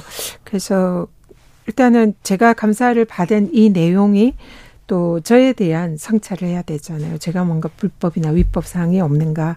이 부분에 대해서는 뭐 제가 스스로 판단은 할 수 없지만 우리 조사를 받은 모든 직원들이 위원장님에 대한 어, 위법 사유는 없다. 예. 어, 그래서 뭐 이런 뭐 법적인 문제가 될 만한 사유는 없다라고 우리 직원들이 뭐 모두 그렇게 얘기를 해주고 아, 있고요. 아, 직원들이 내부에서 네, 조사를 받은 직원들이니까 네. 자신들이 법령에 어긋나거나 원칙대로 하지 않고 위원장이 만약 위법한 지시나 그런 부당한 뭐. 불법 지시가 있었다면 직원들이 다 알잖아요. 예. 근데 그런 거에 대해서 어 전혀 없었고 그래서 전혀 없었다는 걸 원칙대로 다 진술을 했기 때문에 자기들이 보기에는 아무런 문제가 없다. 그렇게 얘기를 하는데 모르겠습니다. 네. 감사원이 그걸 어떻게 이제 정리를 할지 모르겠지만 일단은 그 과정에서 감사원이 어 그런 법과 원칙에 정해진 절차 이런 문제에 대한 많은 불법적인 요소가 어좀 있는 것 같습니다. 아 그래요? 네. 어, 감사원의 감사에 불법적인 요소가 있다 이렇게 법률가 출신 전현희 위원장께서 지금 주장하고 계십니다. 그런데요, 음, 유병우 감사원 사무총장이 대통령실 국정기획수석한테 이렇게 보낸 문자 메시지가 이렇게 나왔는데 그 내용 보고 어떤 생각 드셨어요? 있을 수 없는 일이다 생각합니다. 감사원은 어, 헌법기구고요. 예. 비록 대통령 소속이지만 독립된 기관으로 중립적으로 업무를 해야 됩니다. 그래서 업무를 처리하는 과정에서 대통령실과 이런 뭐 의사소통을 한다든지 보고를 한다든지 이런 일은 있을 수가 없고요.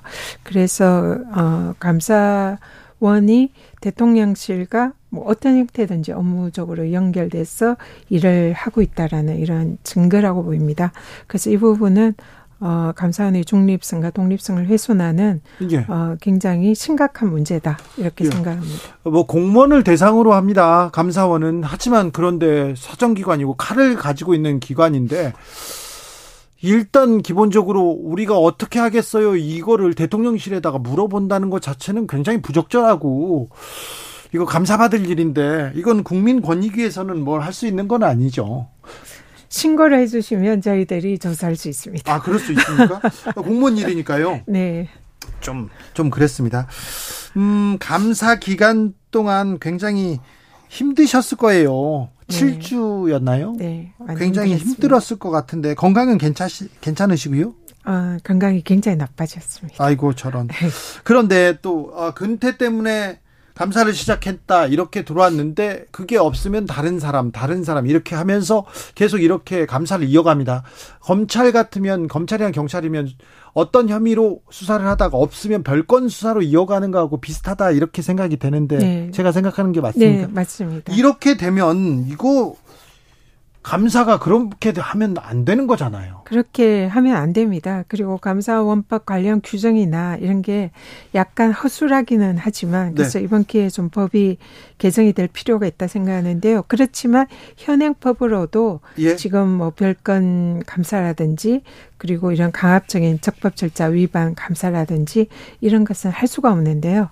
그런 부분에 있어서 네. 많은 네. 좀 감사원의 그런 불법성이 있지 않았나 싶습니다. 감사원의 감사 중에 가장 큰 문제는 뭡니까? 일단 먼저 감사 개시를 하려면은 네. 이번 권익위 감사는 네. 어 제가 정권 초반에 이 사실 대통령부터 시작된 온 정권 핵심 실세들의 사퇴 압박을 받고 있는 중이잖아요. 예? 그런 기관장을 타겟으로 표적 감사를 한다는 것은 누가 봐도 이거는 사태 압박 표적 감사로 의심이 될 수 있는 사안이고 예. 매우 중요한 사안일 수 있습니다. 감사원의 중립성이 의심이 되는 그런 중요 사안에 대해서는 반드시 감사위원회 의결을 거쳐야 되고요. 감사위원회 의결 안 거쳤습니까? 감사위원회 의결을 거치지 않고 느닷없이 아무런 예고 없이 네, 감사를 시작했습니다. 그래서 현재 서해 사건 감사와 권익위 감사가 감사위원회 의결을 거치지 않은 감사이기 때문에 위법하다 이런 지적들을 전문가들이 많이 하고 있고요. 네, 절차적 중립성, 절, 절, 절차적 공정성 이런 것도 중요한데 네, 이 맞습니다. 부분 네. 그리고 감사원은 감사를 하는 도중에 정보나 감사 자료를 많이 획득을 해서 피감사 대상에 대한 많은 그런 자료를 가지고 있잖아요. 예? 그러면 감사원법 관련 규칙에 따르면은 이 피감 도중에 획득한 정보라든지 자료들은 해당 감사에만 활용하고 다른 데는 사용하지 못하도록 규정이 되어 있습니다. 네. 근데 감사원이 권익위 감사를 하면서 아까 뭐 근태 문제라든지 우리 직원에 대한 뭐 수백 건의 출장비 횡령 의혹이 있다라고 언론에 막 누설을 한다든지 또 오찬 사건에 대해서 청탁금지법 뭐 이런 뭐 사유가 있다든지 이런 거를 그리고 저에 대한 룸사롱에서요 100만 원 이상 이렇게 청탁 받지 않으면 괜찮아요 이제 이제 검찰이 네. 그런 또 선례를 만들어 놨습니다. 그래서 저에 대한 그런 네. 좀 망신주기식 네. 많은 정보를 외부에 많이 흘렸는데요. 이런 것도 명예훼손죄를 구성하기도 하지만 감사원 관련 규정 위반입니다. 아, 네. 그래서 이런 내용들이 꽤 많이 있습니다. 자, 문재인 정부가 끝나고 윤석열 정부가 왔다. 그러니까 정치 도의상 물러나는 게 맞다. 이렇게 권성동 의원도 얘기하고 자, 이제 자리를 비워줘야 되는 거 아니냐. 이렇게 주장하는 윤석열 정부 사람들이 많습니다. 이런 분들한테는 어떤 목소리로 답해 주시겠습니까? 네, 저도 그러고 싶습니다. 정말. 근데 제가 그러지 못하는 이유가요. 예. 어, 국민권익위는 감사원처럼 부패 방지 업무를 하는 네. 독립적이고 중립 기관입니다. 예. 그리고 법률에 임기가 정해져 있어요. 예. 위원장의 신분 보장도 되어 있고요. 정치적으로 중립 지켜라, 독립 지켜라 그렇게 임기를 준 거죠. 네, 그래서 감사원장을 정치권에 물러나라 할 수 없듯이 권익위원장도 법률적으로는 물러나라 해서는 안 됩니다. 네. 그렇게 하는 것은 오히려 법치주의 위반이거든요. 예. 그래서 권익의 독립성과 중립성을 지키고 법치주의를 지키기 위해서 네. 사명감으로 이 자리에 지키고 있는 겁니다. 알겠습니다. 네. 사명감으로 네, 임기를 채우십니까? 네, 그렇게 네. 할 예정입니다. 알겠습니다. 네. 몸은 챙기십시오. 네. 네, 건강 챙기시고요. 네. 여기까지 들을까요? 네. 전현희 국민권익위원장 이야기였습니다. 네. 감사합니다. 고맙습니다. 정치 피로, 사건 사고로 인한 피로, 고달픈 일상에서 오는 피로. 오늘 시사하셨습니까? 경험해 보세요. 들은 날과 안 들은 날의 차이. 여러분의 피로를 날려줄 저녁 한 끼 시사. 추진우 라이브.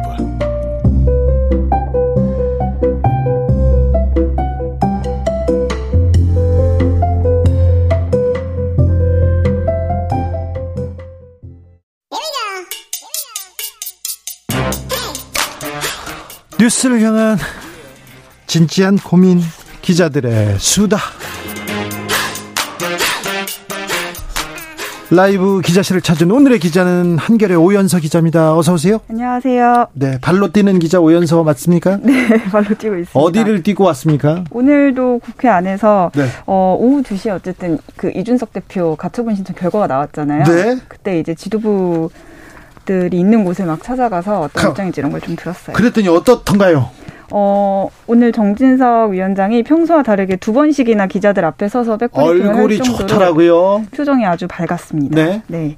조금 불안불안해하는 기색이 이전에 있었거든요. 그렇죠. 많이 불안해했는데. 네, 많이 불안해했는데 결과가 이제 원하는 대로 나와서 네. 굉장히 이제 이제 정해진 시나리오대로 가면 되는 거거든요. 이 지도부 네. 체제도 그대로 가면 되는 거고. 네. 그래서 굉장히 좀 한시름 놓은 분위기였습니다. 오늘 하루 종일. 자, 그러면 이제 이준석 리스크는 거치는 건가요? 오늘 윤리위원회가 또 열립니다. 사실 이 윤리위원회 결과에 따라서 이준석 전 대표 앞으로 어떻게 될 건지가 이제 결정이 될 거다라는 얘기가 많았는데 가처분이 먼저 나왔어요. 네, 가처분 결과 나와서 윤리위도 사실 그렇게까지 무리할 필요가 없다 없. 는 이제 상황이 된 거죠. 네. 오늘 저녁 7시에 이준석 전 대표 발언에 대한 징계를 이제 논의하게 되는데요.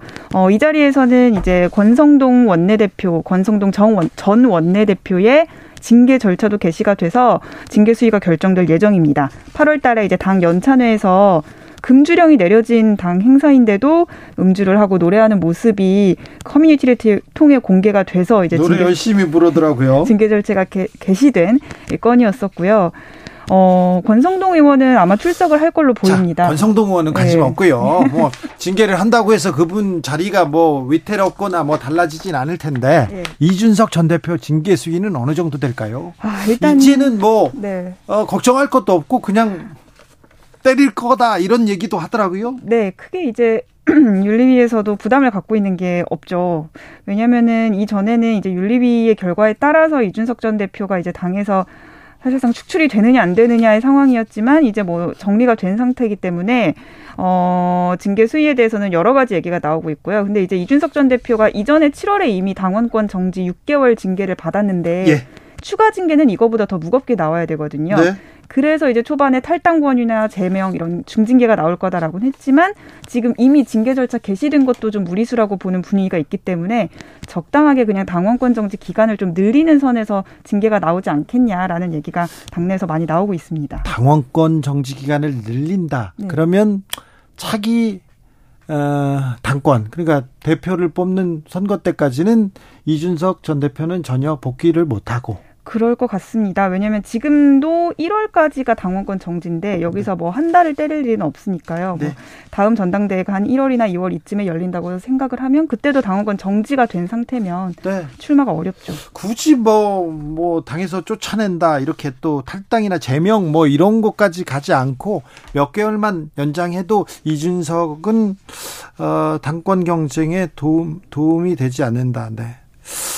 뭐 그렇게 그런 판단이 나오겠네요. 네. 네.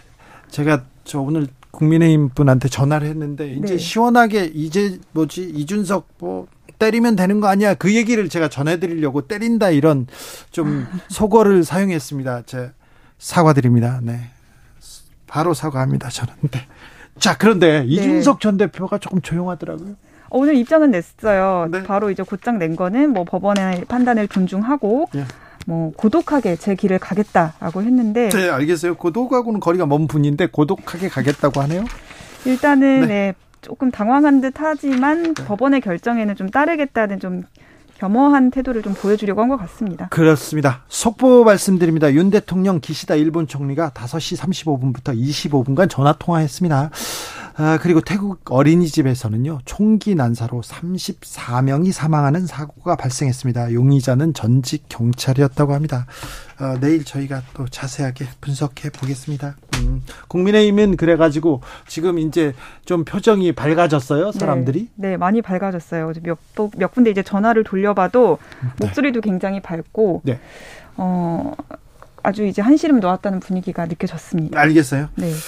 그런데요, 어제 유병호 감사원 사무총장 문자 메시지 있잖아요. 네. 그 부분 어떻게 된 겁니까? 국회에서 또 어떤 얘기 왔다 갔다 합니까? 네, 기자로서는 상당히 좀 분노하는 포인트인데 저희 기사에 대한 그 해명이 네. 이제 뭐 말도 안 되는 소리의 취지로 해명 나갈 거다 이렇게 이제 문자 메시지 보낸 게 좀 공개가 됐어서 그러니까요. 민주당에서는 감사원발 국정농단이라고 지금 표현을 하고 있습니다. 어, 이른바 유병호 이관섭 커넥션으로 불거진 감사원 독립성 훼손 논란이다 이렇게 좀 표현을 하고 있는데요. 네. 어, 지금 유병호 사무총장의 즉각 해임을 좀 요구하고 있는 상황이고 네. 또 감사원 독립성 훼손으로 감사원법을 정면 위 반했기 때문에 구속 수사해야 된 구속 수사해야 된다. 구속 수사 안 하면 국정조사도 추진할 거다. 이렇게 지금 강하게 공세를 펼치고 있습니다. 이거 사실 굉장히 조금 중요한 사건이에요. 네. 감사원은 헌법상 독립기관이라고 대통령이 말했는데 그 다음 날 아니야, 우리는 대통령실에 이거 언론 관련된 것도 보고하는 그런 기관이야. 이렇게 이게 나왔잖아요. 이거 큰일인데. 큰일인데 대통령의 입장은 조금 의아했습니다. 네, 좀 무겁게 받아들여야 될 사안이긴 한데요. 오늘 도어 스태핑에서 한 입장은 어, 감사원의 업무에 대해선 대통령실이 관여하는 것이 법에도 안 맞는다. 그런 무리를 할 필요도 없다라고 하면서 이제 불거진 무리를 했잖아요. 그런데 네, 하명 감사 논란에 대해서는 그냥 딱 선을 긋는 그런 모양새였습니다. 무리를 했잖아요. 국민들이 보기에 이 감사원을 이 감사를 어떻게 생각하겠어요? 이 감사원 다 윤석열 정부의 조직 아닙니까? 윤석열 정부 이거 뭐 어떻게 생각하겠습니까? 이그 윤석열 정부의 기강을 잡아야죠. 다른 공무원들은 일하고 있는 열심히 일하고 있는 공무원들 이게 정치에 코드 맞추는 거야. 이거 이렇게 의심받는 거 아닙니까? 네, 지금 이미 그 사진 공개로 인해서 감사원에 현재 지금 계속 논란들이 있었잖아요. 뭐 네? 뭐 표적 감사라든지 뭐 최근에 서면 감사를 시도했던 거라든지 뭐 이런 것들에 대한 논란이 있는 상황에서 이런 사진이 공개됐기 때문에 감사원이 좀 어, 감사원이 좀 어떻게 운영되고 있는지 이런 거에 대해서 대통령이 좀 더 관심 있게 좀 심각하게 살펴봐야 되지 않나라는 생각이 듭니다. 네, 뭐 피해 갔을 거라는 생각은 듭니다만 굉장히 무겁게 받아들여야 할 그런 사건입니다. 맞습니다. 이 문제는 그냥 이렇게 좀 곤란하면 지나갈 만한 사건이 아니라 아, 유병호 사무총장과 이관섭 수석. 이관섭 수석은 뭐 정치자분들은 잘 모르실지 모르지만 지금 대통령실에서 가장 일을 많이 하고 있는 왕수석이라고 불리는 굉장한 힘이 있는 사람입니다. 실세입니다. 누구한테 일이 안 되지 그러면 그 이관섭한테 가서 얘기해봐. 이관섭이 할 거야. 이런 얘기를 여권에서 대통령실 주변에서 하는 그런 분입니다. 자. 어떻게 추진할지 어떻게 이제 이 일을 처리할지 또 지켜보겠습니다. 네. 국감이 계속되는데요. 어떤 상임위가 뜨겁습니까? 오늘은 과방위 과학방송위원회 그 국감이 굉장히 뜨거웠습니다. MBC 때문에요? MBC 국감이라고도 불렸어요. 오늘 국감이 네. 그 윤석열 대통령 비속어 그 영상을 이제 보도해서 지금 여당의 질타를 이제 많이 받고 있는 MBC에 대해 MBC란 이름이 여러 번 좀 거론이 됐었고요. 다른 언론사들은 좀 서운해요. 다 우리도 다 보도했는데 우리는 왜 안 그러고 MBC만 챙겨 막 이렇게 생각하는 사람들도 진짜 있습니다. 진짜 있어요. 아. 언론은 이렇게 좀 탄압받는다 하면 잘 된다 이런 또 얘기도 있고 관심도 많이 받거든요. 약간 MBC가 보도를 해서 다른 언론사들이 따라서 보도했다 이런 식으로 이제 여권에서 좀 주장을 하다 보니까 그거에 대한 좀 기자들의 좀, 좀 말이 안 되죠. 예, 분노나 이런 건 좀 있습니다. 대통령실 풀단 그러니까 기자들이 어, 그 접근할 수 있는 몇몇 기자, 몇몇 카메라만 두고 이거 공동으로 취재하는 건데 왜 MBC가 취재한 걸 우리가 받아 쓴 것처럼 보느냐? 음. 이건 좀좀 좀 약간 좀 그렇죠. 네, 그런 식의 주장을 좀 지도부가 펼친 적이 좀 있었어서 예? 오늘 어, 상임위 오늘 국감에서도 계속해서 얘기가 이어졌는데 뭐 김영식 국민의힘 의원 같은 경우에는 공영방송이 아니라 진영방송 MBC다 이렇게 부르기도 해서 어, 좀 지어 나왔네요. 네. 네, 굉장히 좀 강한 워딩이 좀 나왔었습니다. 네. 음. 진영 논리에 매몰돼 뭐라고 했어요? 하이에나가 먹잇감을 사냥하고 특정 진영의 속을 풀어주는 해장국 저널리즘을 보여주고 있다. 이렇게 마, 얘기를 했네요. 많이 준비하셨네요. 해장국 저널리즘. 그 진영 방송이 MBC다 이렇게 얘기했어요? 알겠습니다. 한상혁 방통위원장에 대한 공격도 어, 집중됐어요. 네, 오늘 사퇴 압박이 아예 대놓고 나왔었는데요. 어, 국민의힘 간사인 박성중 의원이 그냥 물러날 생각 없냐 대통령과 철학이 안 맞으면 물러나야 하지 않냐 이러면서 스스로 물러날 것을 좀 종용하는 말을 하기도 했습니다. 그래서 고민정 의원이 바로 이제 반박을 했거든요. 네. 어, 국감장이지만 아닌 얘기에 대해서는 좀 항의를 해라 방통위원장이 했더니 박 의원이 말이 아니라니 사과하라라고 하면서 고성이 오가기도 했습니다. 오늘도. 네. 네, 그래서 뭐 정청래 위원장 같은 경우에는 국감장에서 면책 특권이 있긴 하지만 여기서 이제 사퇴를 종용하거나 압박하는데 국감을 이제 이용하지 말라고 하면서 중재를 하기도 했는데요. 뭐 중간 중간 계속 여러 의원들이 어, 한, 한상혁 위원장을 향해서는 거취에 대한 그런 의견 표명을 압박을 했었습니다. 아 전현희 권익위원장도 있지만 한상혁 방통위원장에 대한 집중 집중 폭격과도 같은 그런 집중 그렇습니다. 감사가 시작될 것 같습니다. 감사원에서 감사를 하고 있고요. 또 국감에서도 송고침만 이어지고 있습니다. 네. 방통위가 바뀌어야 언론사들이 또 사장 문제도 있고 이사들 문제도 있고 이게 이어질 거 아니에요?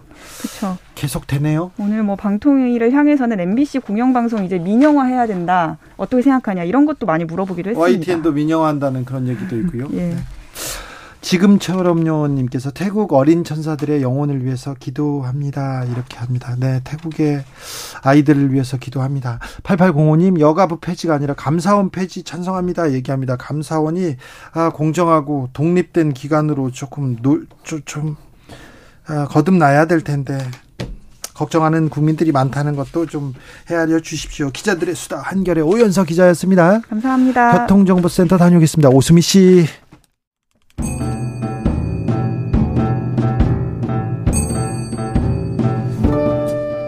태초에 철학이 있었다 하늘과 땅 사이 세상의 모든 질문 이제 철학으로 풀어보겠습니다. 철학 어렵다고요? 일단 맛이라도 봅시다. 철학의 맛.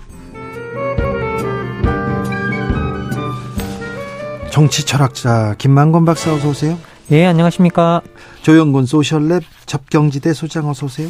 예, 안녕하세요. 네, 집은 다 지으셨죠? 예, 다 지었습니다. 전 국민이 같이 집을 짓고 있습니다. 그래서 새 집에 들어가니까 예. 좋습니까? 아, 예, 좋습니다. 네네. 집 앞에서 막 바베큐도 해 먹고. 지금 바베큐 할 그늘막을 만드는 중입니다. 아, 그래서 마당에. 그늘, 그늘막도 막 태워 먹고. 예. 네. 고기만 태워야지. 안 되네요. 아니, 지난번에 비건 했는데 지금 고기 구워 먹는 얘기 하시면 어떡합니까? 먹어야죠, 또. 네. 그래서 일부러 얘기했습니다. 예. 자. 윤석열 차 논란이 지금 이어지고 있는데 어떻게 보십니까, 박사님? 아니 뭐 이게 왜 논란이 되나 싶은 논란인 것 같고요. 네.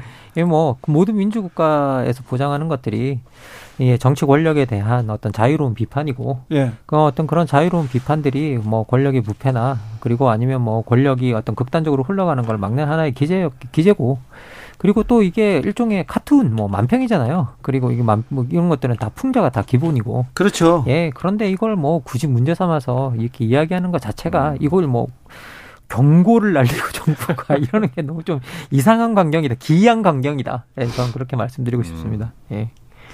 우리 대통령께서 그 작년에 대선 경선 과정에 아, 예. 주기자가 간다라고 하는 음. 프로그램에 저 아닙니다. 예, 예 다른 주기자. 옛날에는 주기자 하면 다저 얘기했는데 예, 요새는 전, 전 아, 뭐, 그러게 말입니다. 그러니까 이게 참 이게 말씀드리고 나서 보니까 그러네요. 네, 네. 그 SNL이죠, 그죠? 예, 거기에 주기자라는 프로그램에 예, 가져가지고 대통령 대도 정치 풍자 자유롭게 할 수 있도록 좀 도와주시겠느냐 이랬더니 음. 도와줄 문제가 아니고 그건 권리라고 음. 이렇게 말씀을 어, 하셨어요. 어, 대통령이 권리라고 막 표현의 예. 자유 그리고 자유 그렇죠. 자유를 엄청 외치는 분이잖아요. 그러니까요. 저희 대통령 말씀 대로만 하면 됩니다. 아니 네. 그런데 이 대통령의 국정 철학에 반하는 사람이 문체부에 있나 봐요. 그러게요. 그래서 제가 볼 때는 네. 아주 불충한 분들입니다. 이분이 네. 굉장히 좀 제가 보기에는 윤석열 대통령을 싫어하시는 분인 것 같아요. 아, 그래요? 장, 뭐 장관이 눈치가 없나 보네요. 아, 맞습니다. 네. 매우 싫어하는 것 대통령의 뜻을 네. 제대로 못 읽고 못 있는 그래가지고 네.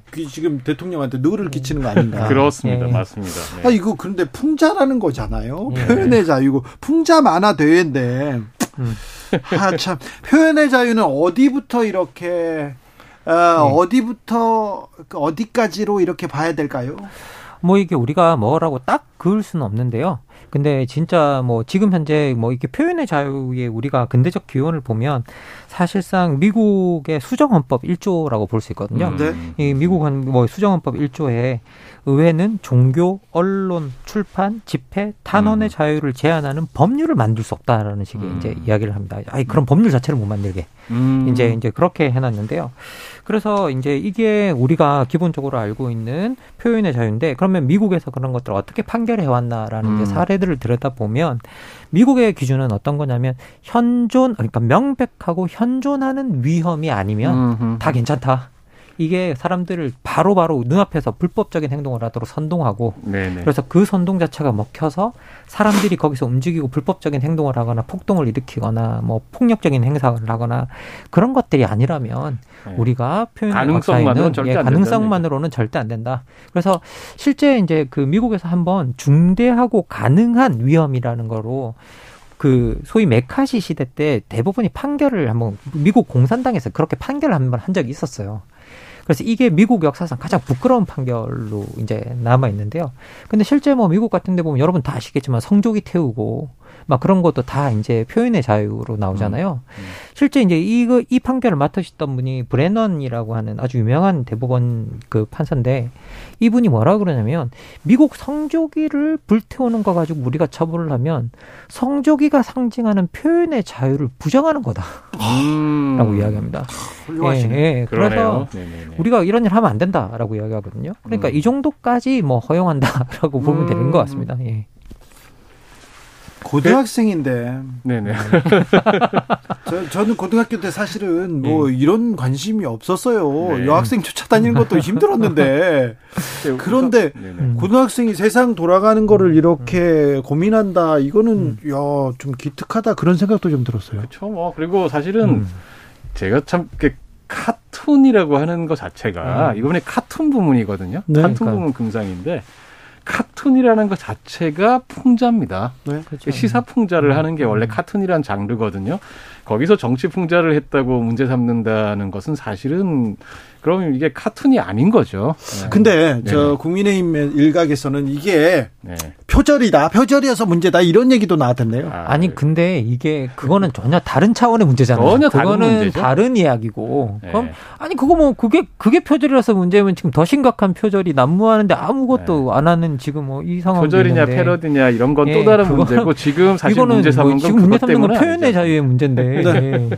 또 그렇게 뭐, 얘기를 하더라고요. 차원 자체가 다른 문제라. 이거 이건 제가 볼 때는 제가 볼 프레임 변경인 것 같아요. 표현의 자유라고 하는 거에 대한 비판이 너무 심하니까 그러니까, 예. 지금 아마 좀 방향을 슬쩍 돌리면서 그러니까 프레임을 바꾸는 프레임 전형을 네, 그런 식의 네. 이야기일 것 같은데 그건 전혀 딴 이야기고 저는 이제 오히려 사실 우리가 생각해야 될 거는 당연히 표현의 자유라고 하는 것은 폭넓게 가급적이면 음. 폭넓게 우리가 인정해야 되는 것이 맞는 것이고 음. 조금 전에 말씀하신 음. 것처럼 현존하는 명백한 위협이 음. 아닌 한은 음. 적어도 가능성만으로는 절대로 음. 제한해서는 안 되는 건 맞는데 오늘날 사실은 우리가 또 다른 쟁점이라고 하는 것은 사실은 혐오 표현의 자유라고 하는 게 문제가 그렇죠. 그렇죠. 이게 아주 이게 심각합니다. 그렇죠. 혐오는 안 되지 않습니까? 그렇습니다. 네네. 그래서 이제 우리가 예를 들면 소수인종이라든지 약자들, 다뭐 여성, 그 다음에 뭐 장애인 등등 여러 다른 사람들에 대해서 그 사람들이 가진 어떤 특성에 대해서 그걸 가지고 비난을 하고 어떤 폭력을 부추기고 선동하고 이런 정도의 표현들이 있잖아요. 그건 안 되죠. 과연, 과연 이 표현을 우리가 어느 정도까지 이 용인할 수 있느냐. 음. 표현의 자유와 어떻게 이거를 균형을 맞출 거냐라고 음. 하는 것은 사실은 우리에게 지금 닥쳐진 숙제입니다. 예. 그런데 이거는 어디까지나 조금 전에 말씀드린 이런 것들은 소위 말하는 사회적 약자들이죠.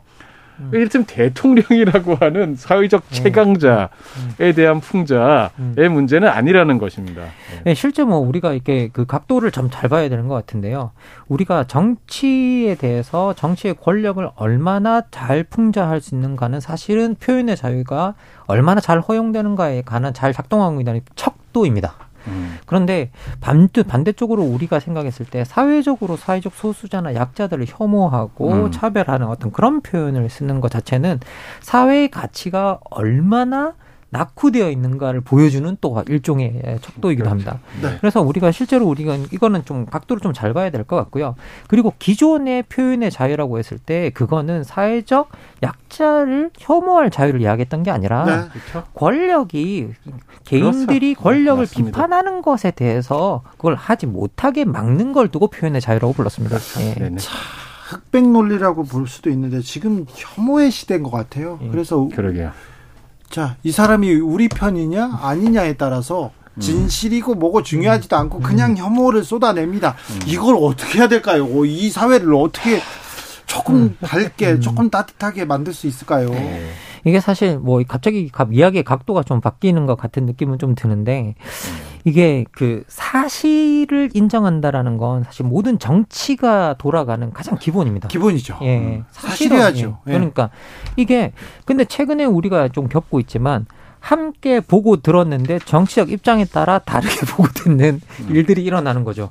음. 그러면 이게 원래 함께 듣고 본 듣고 뭐 듣고 보는 일을 왜 중요시했냐면 네. 함께 듣고 보면 이건 정말 부정할 수 없는 사실이기 때문이다라였는데 예. 사실이 중요하고 진실이 중요하잖아요. 예, 예. 그런데 이제는 그것도 입장에 따라 다르게 듣는 어, 사람들이 나타나기 시작하고 그리고 같은 진영인데도 이야기를 다르게 들어요.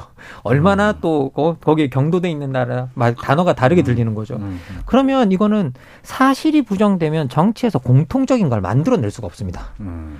공통의 기반이 없는 거잖아요. 지금 예. 사실이 중요하지 음. 않고요. 예. 상식이 중요하지도 않아요. 음. 어떻게 합니까? 그래서 이제 우리가 이거는 특히 지금 정치인들 중에서도 사실에 기반하지 않고 자기 입장에 따라서 이야기하는 사람들이 계속 나오고 있는데요. 네. 이거 이렇게 제가 제가 뭐 이, 이거는 말씀드리는데 이거는 유권자들이 이런 정치인들은 걸러내야 됩니다 선거에서. 음. 예. 예. 사실을 부정하는 정치인들은 정치를 망치는 사람이고 음. 체제를 망치는 사람입니다. 네. 그래서 민주 정치를 사실은 부정하는 겁니다. 그게 네. 사실을 부정하는 게. 그래서 이 부분은 우리 유권자들이 좀, 어, 선거에서 잘 걸러주셨으면 좋겠다라는 생각이 듭니다. 예. 유권자들께서 한편으로는 이런 사람들을 잘 걸러내기도 하고 또 한편으로는 예, 우리 사회에서 이런 게 있는 것 같아요. 저는 어, 우리가 어떤 면에서는 실수에 대해서 좀 관용해 주면 좋겠다는 생각도 해요. 뭐냐면 네, 네. 사실에 대해서 지금 우리가 좀 우기지 않습니까? 보면 음, 음. 명백히 틀린 건데 끝까지 인정을 안 해요. 오만 그 이 정말 궤변을 늘어놓으면서 얘기를 안 합니다. 사실은 한마디 그냥 사과하면 되잖아요. 음. 아, 내 그 말 사실은 어 XX 그 말 내가 사실은 미안하다. 예. 네. 어떻게 하다 보니 실수났다. 이렇게 하면 되잖아요.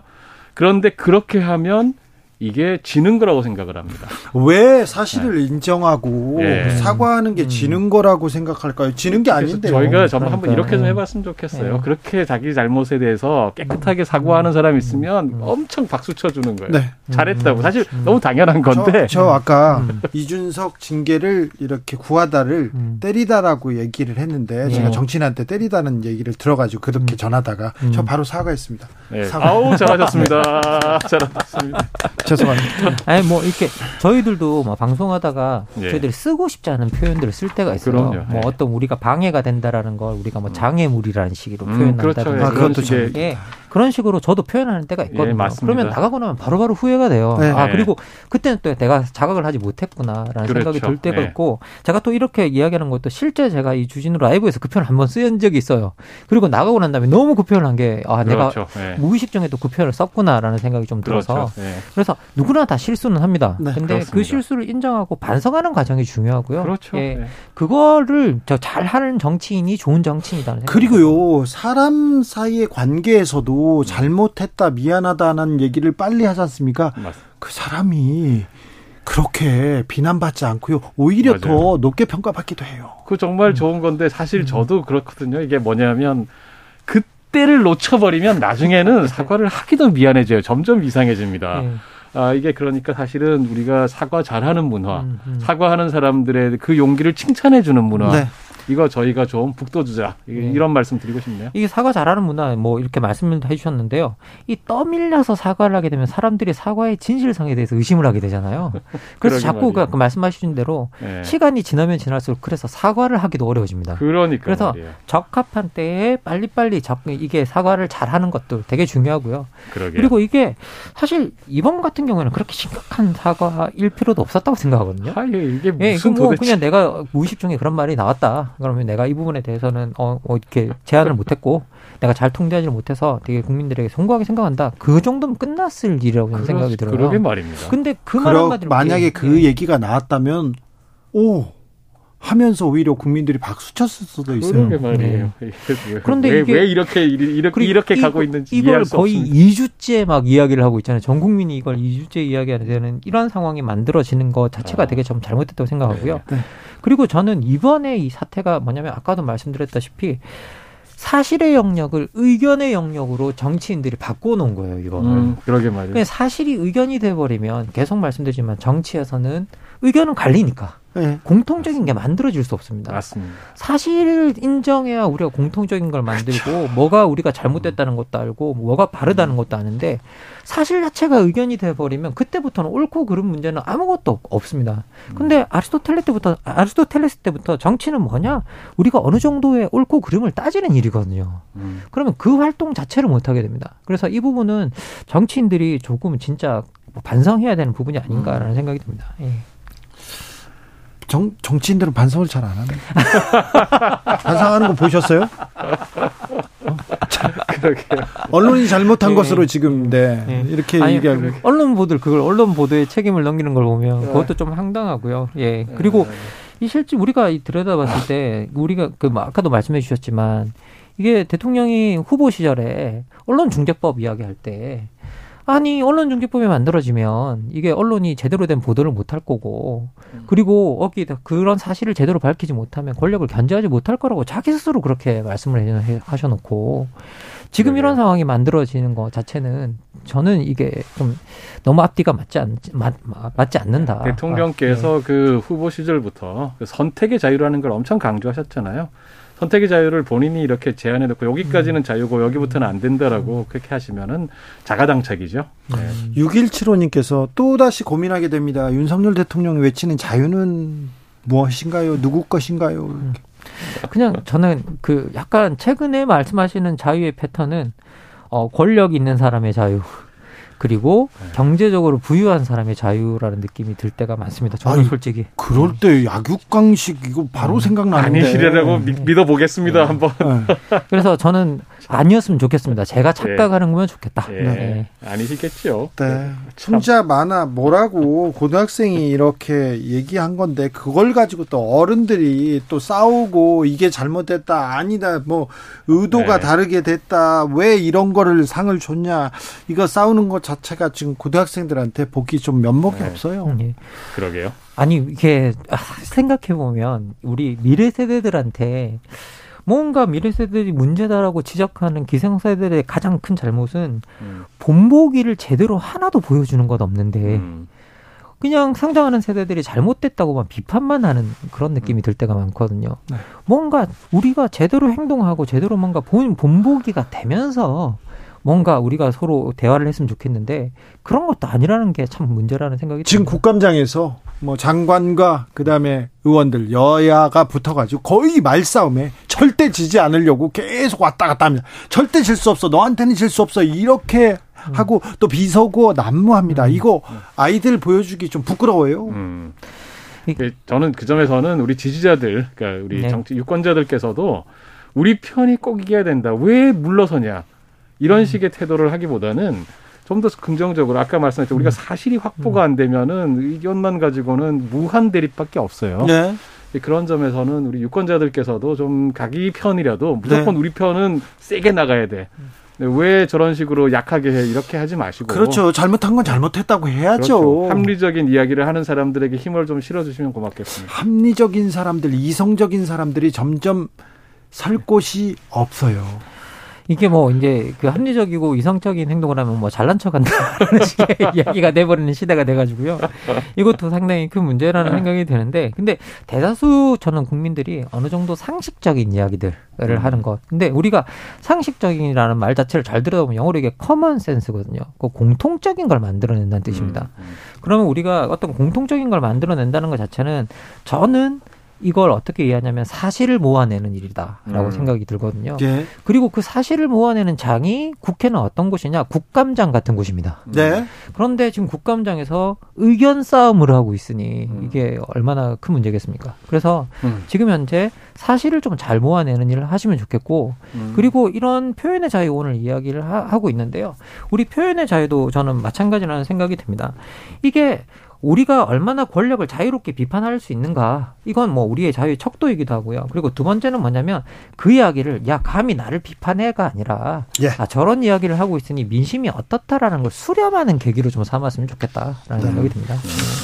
아, 속보 말씀드립니다. 북한 군용기 12대가 시성 비행에 나섰습니다. 공대지 사격 훈련도 병행한 것으로 보이는데요. 아, 이런 상황에서 남북 간의 긴장은 더 고조되고 있습니다. 음. 자, 철학의 맛 마침표 찍어보겠습니다. 오늘의 결정적인 한마디 뭡니까? 예, 내로남불하지 말자.